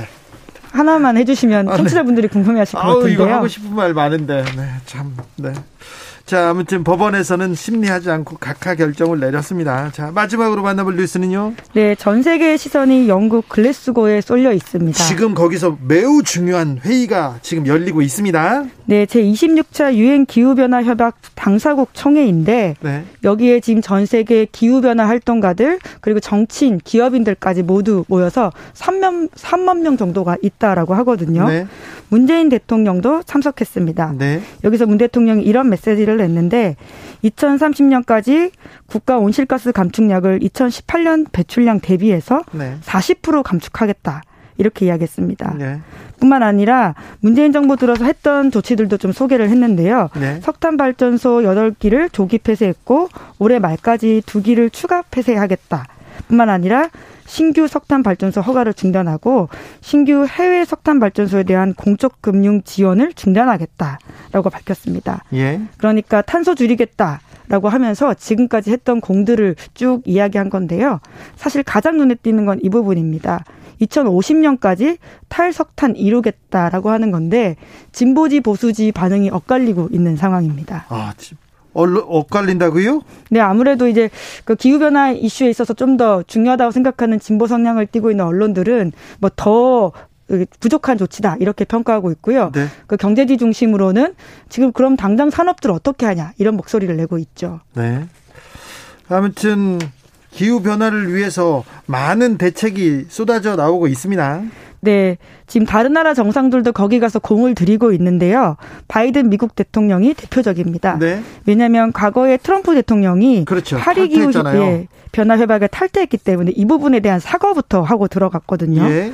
오바마 행정부 때 이것을 비준했지만 트럼프가 들어가자마자 바로 이거 탈퇴하면서 논란이 된 바가 있습니다. 네. 국제적인 리더십도 잃어버린 건데요. 이에 대해서 본인들이 좀 더 선도적으로 하겠다라고 이야기하면서 심지어 개발도상국의 기후변화를 더 돕기 위해서 펀딩도 하겠다라고 밝혔거든요. 네. 그래서 2024년까지 매년 30억 달러 투입하겠다라고 밝혔고요. 네. 미국도 이제 2030년까지 온실가스 배출량을 2005년과 비교해서 절반 수준으로 줄이겠다 이렇게 이야기했습니다. 네. 그리고 한국과 같이 2050년까지 탄소 중립하겠다라고 이야기했는데요. 하지만 또 이제 국내 현실과는 좀 다른 부분들이 있어서 비판을 받는 게 있습니다. 당장 그런 예산안들에 대해서는 민주당 내 그러니까 미국 민주당 내 반대가 있어서 막혀 있는 게 있고요. 뿐만 아니라 지금 원유, 가스, 시추 이런 허가들을 여러 차례 해놓은 게 있어서 과연 이게 두 개가 양립 가능한 이야기냐, 진짜 기후변화 탄소 줄이려고 하는 거냐, 이런 비판이 있습니다. 네. 자, 글라스고에 전 세계 이목이 집중되고 있습니다. 그리고 튠베리를 비롯한 청년 활동가들도 목소리를 내고 있습니다. 네, 이 자리에 참석을 해서 사실 지금 현장에서 가장 주목받고 있는 건 튠베리 활동가인데요. 뿐만 아니라 지금 이번 조치에 대한 여러 가지 비판적인 성명을 내면서 또다시 학교 파업에 들어가겠다라고 밝힌 바가 있습니다. 학교 파업에? 네, 그렇죠. 네. 툰베리 활동가가 유명해지게 된 계기도 학교를 가지 않고 자기가 파업을 하겠다라고 네. 한 것이었는데요. 네. 또다시 이 말잔치로 끝나는 기후변화 협약 회의에 대한 걱정을 하면서 네. 파업하겠다 이렇게 밝혔고요. 네. 이제 물론 완전히 변화가 없는 건 아닌데 네. 영국은 2025년 이전까지 모든 석탄 발전소 가동을 중단한다. 이렇게 밝혔고요. 네. 석탄에 대한 의존도가 높았던 독일도 2038년까지 탈석탄하겠다. 이렇게 법으로 못 박았다라고 합니다. 네. 그런데 이제 가장 중요한 중국과 인도의 이슈가 있다 보니까 네. 각자 동상이몽하고 있는 상황이기도 합니다. 그렇죠. 네. 아무튼 청소년들이 초등학교 학생들이 나 기후변화를 위해서 지구와 환경을 위해서 파업하겠다 이런 얘기를 하는 게 얼마나 기특한지 미래는 밝습니다. 저는 초등학교 때 부모님한테 장난감 안 사주면 파업하겠다 학교 안 가겠다고 이렇게 떼쓰다가 많이 맞았습니다. 네. 정말 진지한 활동입니다. 네. 그렇죠. 용기 내자님 오늘도 미세먼지가 좀 있더라고요. 탈석탄을 위해서 세계가 협력해야 합니다. 그렇습니다. 미세먼지 그리고 환경 이 미세먼지가 건강에 영향을 미치고 그리고 우리 삶에 영향을 크게 미치고 있지 않습니까? 0681님 탈탄소라면서 석탄발전소 짓는 문재인 대통령 얘기하는데 석탄발전소나 발전소를 짓기로 면태 전부터 전 정권부터 결정이 된 사안이 지금 진행되고 있는 것으로 압니다. 그리고 탈탄소 탈석탄을 위해서 노력이 우리가 늦었어요. 다른 선진국에 비해서 많이 늦어서 우리가 미루지 않아야 됩니다. 미루지 않고 우리가 가야 할 길입니다. 기자들의 수다 지금까지 시사인 김은지 기자 함께했습니다. 감사합니다. 네, 감사합니다. 앞서 유승민 후보가 여론조사 수치를 언급하셨어요. 그래서 조사 개요를 말씀드리겠습니다. 저는 꼭 해야 됩니다. 저희 KBS 1에서는요. 한국갤럽이 머니투데이 더 300 의뢰로 지난 25일 6일 실시한 여론조사에서 나온 개요였습니다. 자세한 내용은 중앙선거 여론조사 심의위원회 홈페이지를 참조하시기 바랍니다.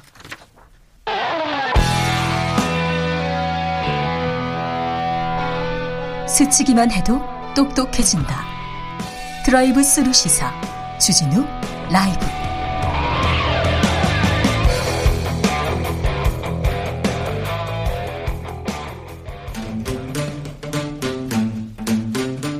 (2030) 청년이 보고 듣고 느끼는 요즘 우리 사회 그것이 궁금하다. MZ세대에게 묻는다. 요즘 뭐하니? 프로게이머 출신 유튜버 황희두 씨 어서 오세요. 네, 안녕하세요. 네. 자, 요즘 청년들, 요즘 젊은이들은 기후변화, 기후위기에 그렇게 관심 많다면서요? 예, 특히 청년들도 그렇지만 청소년들이 어떻게 보면 더 많이 관심을 가지고 있는 것 같습니다. 그렇다니까요. 그 미래에 대해서, 지구에 대해서, 환경에 대해서 관심이 큽니다. 왜냐하면 앞으로 살아가야 될 날이 많은데 그렇죠. 이 전 세대가 이거 너무 무책임하게 하는 거 아니냐 이런 비판이 특히 청소년들 위주로 많이 나오고 있고 그래요. 이거는 내 문제고 내 미래 문제다. 이거 절박하다. 그렇게 외치는 청소년들 많습니다. 많습니다. 그래서 다양한 의견들 좀 간단하게만 가져와 봤는데요. 네. 예를 들어서 이런 탄소 중립이란 개념 자체가 좀 어렵다. 이 얘기를 들으면 이 얘기가 맞고 또 저 얘기 들으면 저 얘기가 맞는 것 같다. 이런 반응도 있고 일단 다큐 같은 걸 보면 정말 심각한 것 같다. 다들 일회용품 줄이면서 조금이라도 실천하자 이런 얘기도 있고요. 또 인간에 대한 비판 그러니까 한마디로 나 하나쯤은 괜찮다 이런 생각이 참 많은 것 같다라는 안타까운 얘기도 있고 또 나라에 대한 비판도 있습니다. 그래서 선진국이 특히 국제 협력을 강화시킬 방법을 찾아야 되는 거 아니냐. 근데 정치인들에 대한 또 비판도 있었습니다. 다들 미래 대비하기는커녕 과거에 대한 잘잘못만 따지고 이게 뭐 하는 거냐 이런 얘기들도 많고요. 애초에 인간을 대상으로 한 지구온난화 광고를 했어야 되는데 저기 멀리 있는 동물원에서나 볼 수 있는 동물들을 얘기하는 게 과연 얼마나 와닿겠냐. 그리고 자식을 낳기 무섭다 이런 의견들도 많이 있습니다. 왜냐하면 내가 아무리 아끼면서 살아간들 자녀들이 살아갈 세상 지금보다 더 안 좋아질 텐데 이대로 가면 그때 자녀들이 받을 고통 때문에 자녀를 낳기가 두렵다라는 반응들이 굉장히 많이 나오고 있습니다. 네, 이게 유럽 얘기만이 아니라 우리 청소년들도 우리 어린이들도 지구온난화 기후위기 기후변화 여기에 대해서 심각하게 받아들이고 있다는 거 어른들 알아야 됩니다. 특별히 정치인들, 대선 주자들 이런 공약을 내셔야 2030 청소년들 마음을 얻습니다. 네, 더 이상 미룰 수도 없다고 청년들이 그렇게 외치고 있습니다. 네, 자식 낳기 무섭다고 아이들이 얘기하고 있어요. 기성세대로서 어른으로서 좀 반성하고 새로운 길 모색해야 될 것 같습니다. 자, 오늘은 어떤 얘기 주로 준비하셨어요? 네, 앞에 대선 뭐 얘기도 말씀 주셨듯이 지금 대선에 계절하지 않습니까? 그래서 분위기가 좀 본격화되고 있어서 네. 좀 다양한 반응을 가져왔습니다. 네. 일단 최근 국민의힘 먼저 말씀을 드리자면 국민의힘에 좀 기대하는 2030 표심이 좀 있습니까? 아무래도 이준석 대표가 이준석 체제가 들어서고 젊은 2030들이 좀 많이 당원 가입했다 이런 얘기가 나오지 않았습니까? 이대남 특별히. 예, 그래서 거기에 또 홍준표 의원을 응원하는 그런 네. 젊은 층들이 많다는 얘기가 나오고 또 기존의 당내 주류를 꼽히는 분들은 네. 또 윤석열 후보를 지지한다면서 이게 약간 팽팽히 맞서는 구도가 형성된 것 같습니다. 젊은 층, 20대, 30대 젊은 층들은 특별히 남성들은 홍준표에 대한 지지가 확실합니까? 뭐 물론 아니라고 얘기하는 사람도 있겠지만 전체적인 그런 흐름을 봤을 때는 그걸 부정할 수는 없다고 생각합니다. 그래요? 홍준표 후보에게 어떤 점을 기대하고 있습니까? 뭐 일단은 되게 뭐 속 시원하게 뭔가를 네. 바꿀 것 같다라는 반응도 있는데 아무래도 그것도 중요하지만 뭐 정권 교체에 대한 바람 그 안에서 윤석열 후보에 대한 비호감을 가진 분들이 주로 거기로 이게 모이게 되는 것 같습니다. 거기에 또 무야옹 같은 어떤 밈이 또 되게 많이 친근하게 다가간 게 아닌가 이렇게 생각이 듭니다. 그러니까 친근하다, 귀엽다. 젊은 사람들은 홍준표를 귀엽다 이렇게 얘기하더라고요. 자, 청년 커뮤니티 반응 살펴볼까요? 예, 일단 앞에 말씀드렸듯이 무야홍, 무대홍 뭐 이러면서 홍준표 후보를 응원하고 있다. 뭐 홍준표 후보를 찍고 수업 들으러 간다. 이런 반응들이 굉장히 많이 보였고요. 아, 지금 투표했다. 예. 투표하고 간다. 수업 들어간다. 그런 친구들이 있습니까? 예, 그 아무래도 국민의힘을 응원하는 좀 젊은 층들 사이에선 그런 반응이 굉장히 많이 보이고 네. 어찌 됐든 누가 중요한 게 아니라 정권 교체를 해야 된다. 그래서 좀 그 내부에서 안 싸웠으면 좋겠다는 얘기도 중간중간에 좀 보였습니다. 네. 그래서 뭐 결국엔 크게 봤을 땐 그렇게 나뉘는 반응이고 아무래도 젊은 층들 사이에서 윤석열 후보는 인기가 많이 없는 것 같습니다. 아, 그렇습니까? 예. 청년들은 어떻게 반응하고 있어요? 홍준표 후보를 뽑으려고 한다는 반응도 있고 아무래도 뭐 자영업자로서 뭐 굉장히 힘들다는 반응도 있었고 또 관련주 때문에 이게 또 주식 관련된 얘기인데 관련주 때문에 응원을 한다는 얘기도 있습니다. 참 젊은이들은 주식에 관심이 많습니다. 일단 그러니까 이게 아까 뭐 환경이도 잠깐 나왔지만 결국에는 뭐 우리가 이걸 꼭 가야 된다 이게 필요하다라고 하기보다는 예를 들어서 어떤 주식을 하면은 우리가 어떤 결과를 부른다 이런 것도 굉장히 크게 사람들한테 다가오는 것 같습니다. 네. 그래서 뭐 홍준표 후보를 마냥 응원만 하는 건 아니고요. 또 비판도 많이 있습니다. 예를 들어서 무야홍 바람이 노무현 현상과 비슷하다 이런 얘기가 나온 거에 대해서 양심도 없다는 지적도 있었고요.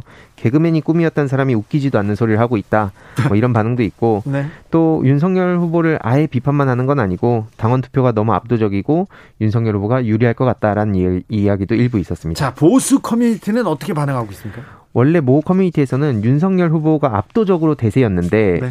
서서히 그 분위기 때문인지 모르겠지만 홍준표 후보에 대한 얘기가 조금씩 나오긴 하더라고요. 일베에서도 홍준표 이야기가 나오기 시작합니다. 예, 그래서 서서히 나오면서 뭐 결국에는 뭐 그 사이에서 의견이 나뉘긴 하지만 어쨌든 아직까지 그 안에선 윤석열 후보를 응원하고 있는데 어쨌든 중요한 건 압도적이었던 거에서 서서히 변했다.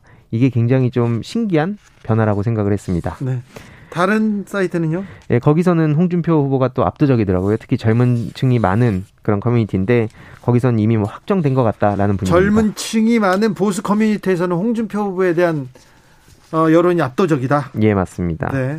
자, 국민의힘 이준석 대표가 당원 투표율 70% 넘기면 한 달 동안 탄수화물 끊겠다 이렇게 선언했습니다. 이 특기 공약 어떻게 반응했습니까?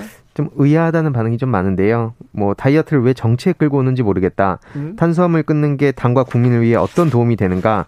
오히려 도움이 되는 참신한 방법으로 접근했으면 좋지 않았겠냐. 이런 반응들이 많았고요. 예. 또 이외로도 진짜 가볍다. 무슨 연예인인 줄 아냐.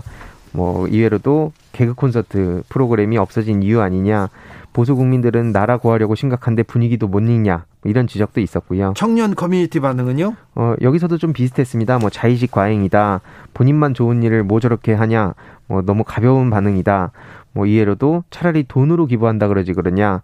왜 본인 건강해지는 일에 대해서 내 투표권을 행사해야 되냐. 뭐 이런 지적들이 있었습니다. 네. 좀 청년들을 대하는 정치권의 좀 자세가 조금 이렇게 좀 부정적으로 좀 비춰진 것 같습니다. 아무래도 여야를 떠나서 청년들의 쌓인 분노 이거에 대한 호응이 많이 아직까진 부족하다는 반응이 상당수 많고요. 네. 뭐 어쨌든 보수 진보 떠나서 재보궐선거 이후에 특히 자신감에 어느 정도 찬 반응도 보이긴 합니다. 네. 왜냐면은 그 투표를 하면 어느 정도 변화가 있구나. 이런 효능감을 일부 느낀 사람들이 있어서 이 기세로 이제 뭐 대선까지 이어지냐 뭐 이런 얘기까지도 이어지고 있습니다. 네, 아무튼 탄수화물 끊겠다 화제를 불러온 것은 맞는 것 같아요. 네, 어쨌든 이게 또 언론 보도도 되고 커뮤니티에 또 소식도 전해지고 그런 것 같습니다. 약간 부정적이지만 아무튼 화제는 됐습니다. 하늘바람님께서 고3들 분위기도 홍준표래요 이런 얘기 했습니다. 고3 투표권이 있습니다. 네, 자 민주당은 어떻습니까? 지금 이재명 후보가 2030 여성 표심을 잡기 위해 또 최근에 편안한 체육복 차림으로 공식 석상에 나타나기도 했습니다. 여성 동호회들하고 뭐 체육 활동하더라고요? 예, 맞습니다. 그래서 알면 알수록 점점 좋아지는 사람이다. 성남시 빚 갚을 때부터 알아봤다. 한마디로 유능하다는 얘기고요. 반면 또 부정적인 반응은 2030 여성 여러분들 정신 차려야 된다. 과거 그 욕설 논란에 대해서 언급을 하면서 잘 생각해야 된다. 이렇게 반응이 좀 나뉘었습니다. 청년층, 특별히 여성 청년들, 네, 어떤 반응입니까? 뭐 왜 지지해야 되는지 모르겠다는 반응도 있었고 애초에 2030 여성들을 배제한 거 아니냐 이런 일부 목소리도 있었는데 대부분 비판적인 목소리가 많아서 아마 이번에 오늘 또 선대위 본격적으로 출범하고 이제 시작이 되는 것 같은데 대선에서 굉장히 중요하게 대안을 모색해야 될 거라 생각합니다. 홍석빈님께서 2030 국힘 지지하는 이유는 민주당이 싫어서가 대부분입니다. 이렇게 얘기합니다. 민주당은 이 부분에 대해서 좀 신경을 써야 될 것 같습니다. 자, 주 4일제에 대해서 공약이 던져졌습니다. 지금 심상정 후보 그리고 이재명 후보도 지금 주 4일제 근무제 거론하기 시작했는데 여기에 대해서는 어떻게 반응하고 있습니까? 예, 이게 핵심은 나흘 동안 더 많이 일할 수 있어도 나머지 하루는 온전히 쉬자. 약간 요런 취지로 여기에 대해서 반응이 많이 나뉘고 있는데 네. 일단 긍정적인 반응은 길게 보면 언젠가는 될 것 같다. 주 5일 얘기 나올 때도 처음에는 경제 망할 것처럼 얘기했지만 전혀 그런 일이 없었다. 이런 반응도 많았고요. 직장인이라면 대부분 찬성할 것 같다.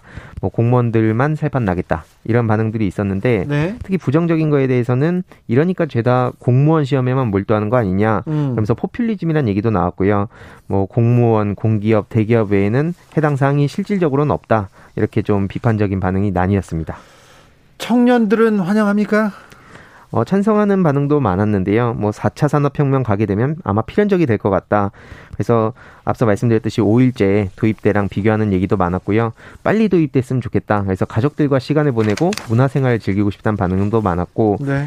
뭐 주 4일로 가서 결국에는 이렇게 지적하는 정치인들은 정작 주 5일도 안 하면서 무슨 이게 시기상조라고 발목 잡는지 모르겠다. 이런 반응이 있었고 또 마찬가지로 반대한 논리는 앞서 보셨듯이 비슷합니다. 그래서 쉬는 만큼 연봉이 줄면 결국에는 이게 안 좋은 것 같다. 뭐 이래서 돈 걱정을 하는 이야기도 또 특히 청년들 사이에서 많이 보였습니다. 네, 청년들은요. 네. 보수 커뮤니티 반응은요? 일단 뭐 이게 위험하다 그러면서 만약에 주 4일제를 하게 되면 주 3일제, 2일제, 그러면서 뭐 1일제까지 얘기하지 않겠냐. 그러면서 결국에는 너무 이상적인 그런 걸로 포퓰리즘이다 뭐 이런 지적도 있었고 아이고, 너무 많이 나갔다. 네. 그래서 그 안에서도 반응이 나뉘더라고요. 네. 이건 너무 나갔다. 네. 근데 아무튼 거기에 호응하는 사람들도 있었고 결국에는 주 4일제를 응원하는 그런 보수 커뮤니티 내부의 반응도 상당히 많다는 게 조금 놀라웠습니다. 네. 그렇죠. 네. 4057님께서 투표 70% 넘으면 국회 앞에 거리 낙엽 청소 1개월 한다 했으면 좋았을 듯 합니다. 아, 이준석 후보의 탄수화물 발언 때문에 그렇군요. 황정현님께서 황씨네요. 황희두 씨, 창원항 씨 아니죠? 이렇게 물어봅니다. 창원항입니다. 아, 그래요? 창원항 씨 네. 저렇게 훌륭하고 좋은 사람 없는데 얘기하는데 창원항 씨랍니다. 황희두 씨. 네. 황희두 씨, 예. 할로윈데이에 뭐 하셨어요? 그냥 이것저것 공부하고 또 요즘 힙합 젊은 친구들이 좋아하는 노래도 듣고 네. 같이 이렇게 문화 교류도 하고 막 그렇게 노력하고 있어요. 아니 이태원에 왜 할로윈 축제 때 젊은이들 이태원 가는지 언제부터 이태원을 갔다고 그리고 언제부터 할로윈 축제를 즐겼다고 그런데 엄청나게 많이 젊은 사람들한테는 문화가 된 것 같습니다. 예, 원래 이태원의 그 할로윈 파티가 굉장히 젊은 층들 사이에서 유행을 하긴 했는데 더군다나 여태까지 여러모로 억압돼 있던 게 이번에 확 표출이 된 것 같습니다. 게다가 그렇죠. 또 위드 코로나로 전환한 시기인데 지금 가는 게 뭐 하루 이틀 차이로 무슨 상관이 있냐 이러면서 많이 갔는데 그러면서 많이 좀 위반도 하고 어때 막 그렇게 가는 가는 사람들 많았어요. 예, 문제는 17만 명가량 모였다는 건데. 17만 명이요? 예, 그래서 여기에 대해서 참여자를 비판한 목소리가 일단 대부분이었습니다. 네. 그래서 언제부터 우리가 해외 문화를 그렇게 즐겼냐. 정작 한복도 명절 때 안 입으면서 이렇게 해외 문화를 저렇게 즐기고 특히 방역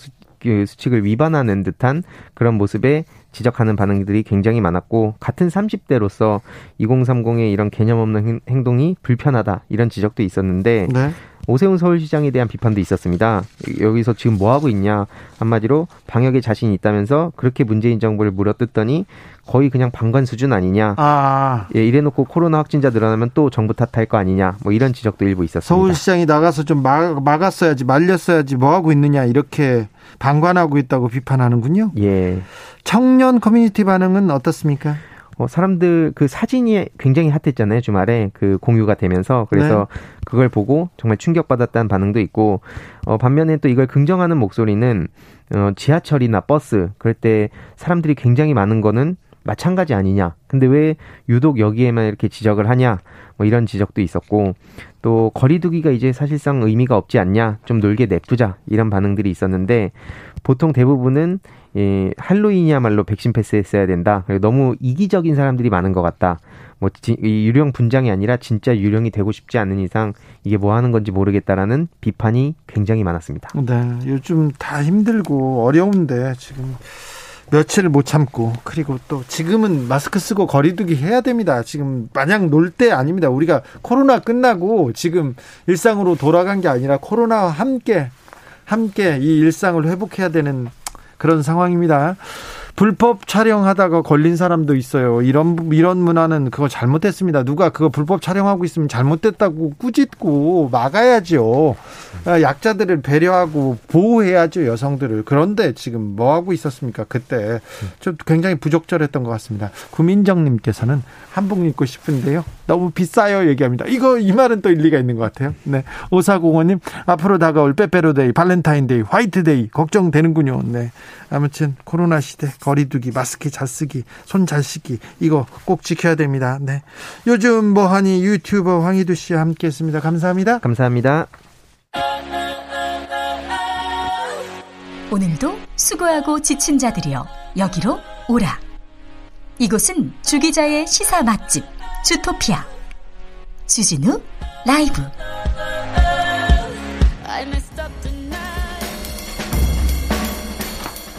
느낌 가는 대로 그냥 고른 뉴스 여의도 주필. 화상 강의 실수 중 켜진 카메라, 교수는 산소 튜브 꽂고 있었다. 중앙일보 기사인데요.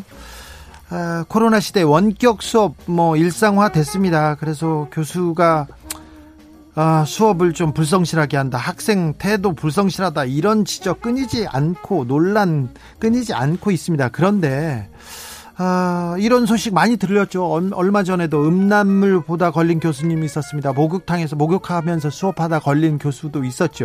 그런데 인도네시아 누구르호 교수는 지난 7월 개강 이후에 두 달간 한 번도 화상 강의 때 카메라를 켜지 않고 수업을 했습니다. 왜 음성으로만 하느냐 이렇게 했더니 교수가 학생들이 집중력을 잃지 않았으면 좋겠다. 집중력을 위해서 나는 음성으로만 하겠다 했더니 학생들이 교수가 게으른 거 아니냐. 학생들한테 무례하다. 전문직이지도 못하. 비난이 쏟아지기도 했습니다. 그런데 강의 도중에 실수로 교수의 카메라가 켜졌어요. 그래서 교수를 비쳤는데 코에 산소 튜브를 꽂고 있는 교수의 모습이 고스란히 드러났습니다. 신장 투석 중이었고 많이 아픈 분이었어요. 산소 튜브를 꽂고 잊지 않으면 생명에 지장이 있다고 합니다. 그래서 어려운 상황인데도 수업을 이어갔습니다. 누구로 교수님께서는 학생들이 나를 걱정하지 말고 공부에만 집중하길 바랐다. 그래서 카메라를 껐다고 이렇게 얘기합니다. 교수님의 헌신과 책임감에 모두를 감동하고 숙연하게 만듭니다. 네, 교수님, 네, 감사합니다.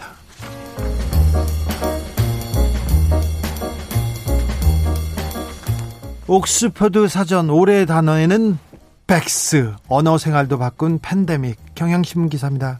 옥스퍼드 영어 사전에서 올해의 단어를 뽑습니다. 그런데 백신의 축약어인 백스가 올해의 단어로 선정됐습니다. 백신과 관련된 언어들이 사람들의 일상에 지대한 영향을 끼쳤다고 합니다.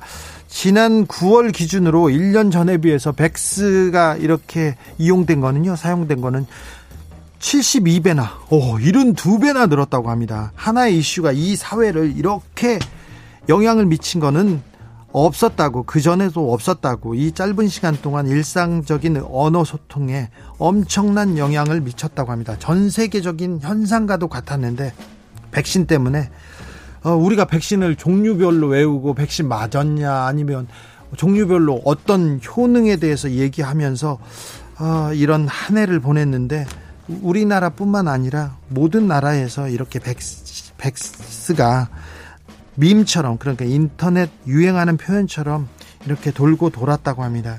옥스퍼드 사전은 지난해에는 그 단어를 선정하지 않았습니다. 코로나가 언어에 미친 영향이 너무나 커서 한 단어를 선택하기 힘들었다고 했는데, 올해는 백스가 선정됐습니다. 백신으로, 코로나로 전 세계가 엄청 고단하게 살고 있구나, 그런 생각을 합니다. 그래도 툰베리를 보고 초등학생들이 지구와 환경을 위해서 게으르고 탐욕적인 어른들을 꾸짖고 있다는 그런 생각을 하면서, 우리는 앞으로 나간다, 우리 미래는 밝다, 이런 생각도 해보게 됩니다. 페퍼톤스의 빅토리 들으면서 저는 여기서 인사드리겠습니다. 오늘 돌발 퀴즈의 정답은 헤르만 헤세 아니고 상속세였습니다. 상속세. 저는 내일 오후 5시 5분에 돌아오겠습니다. 지금까지 주진우였습니다.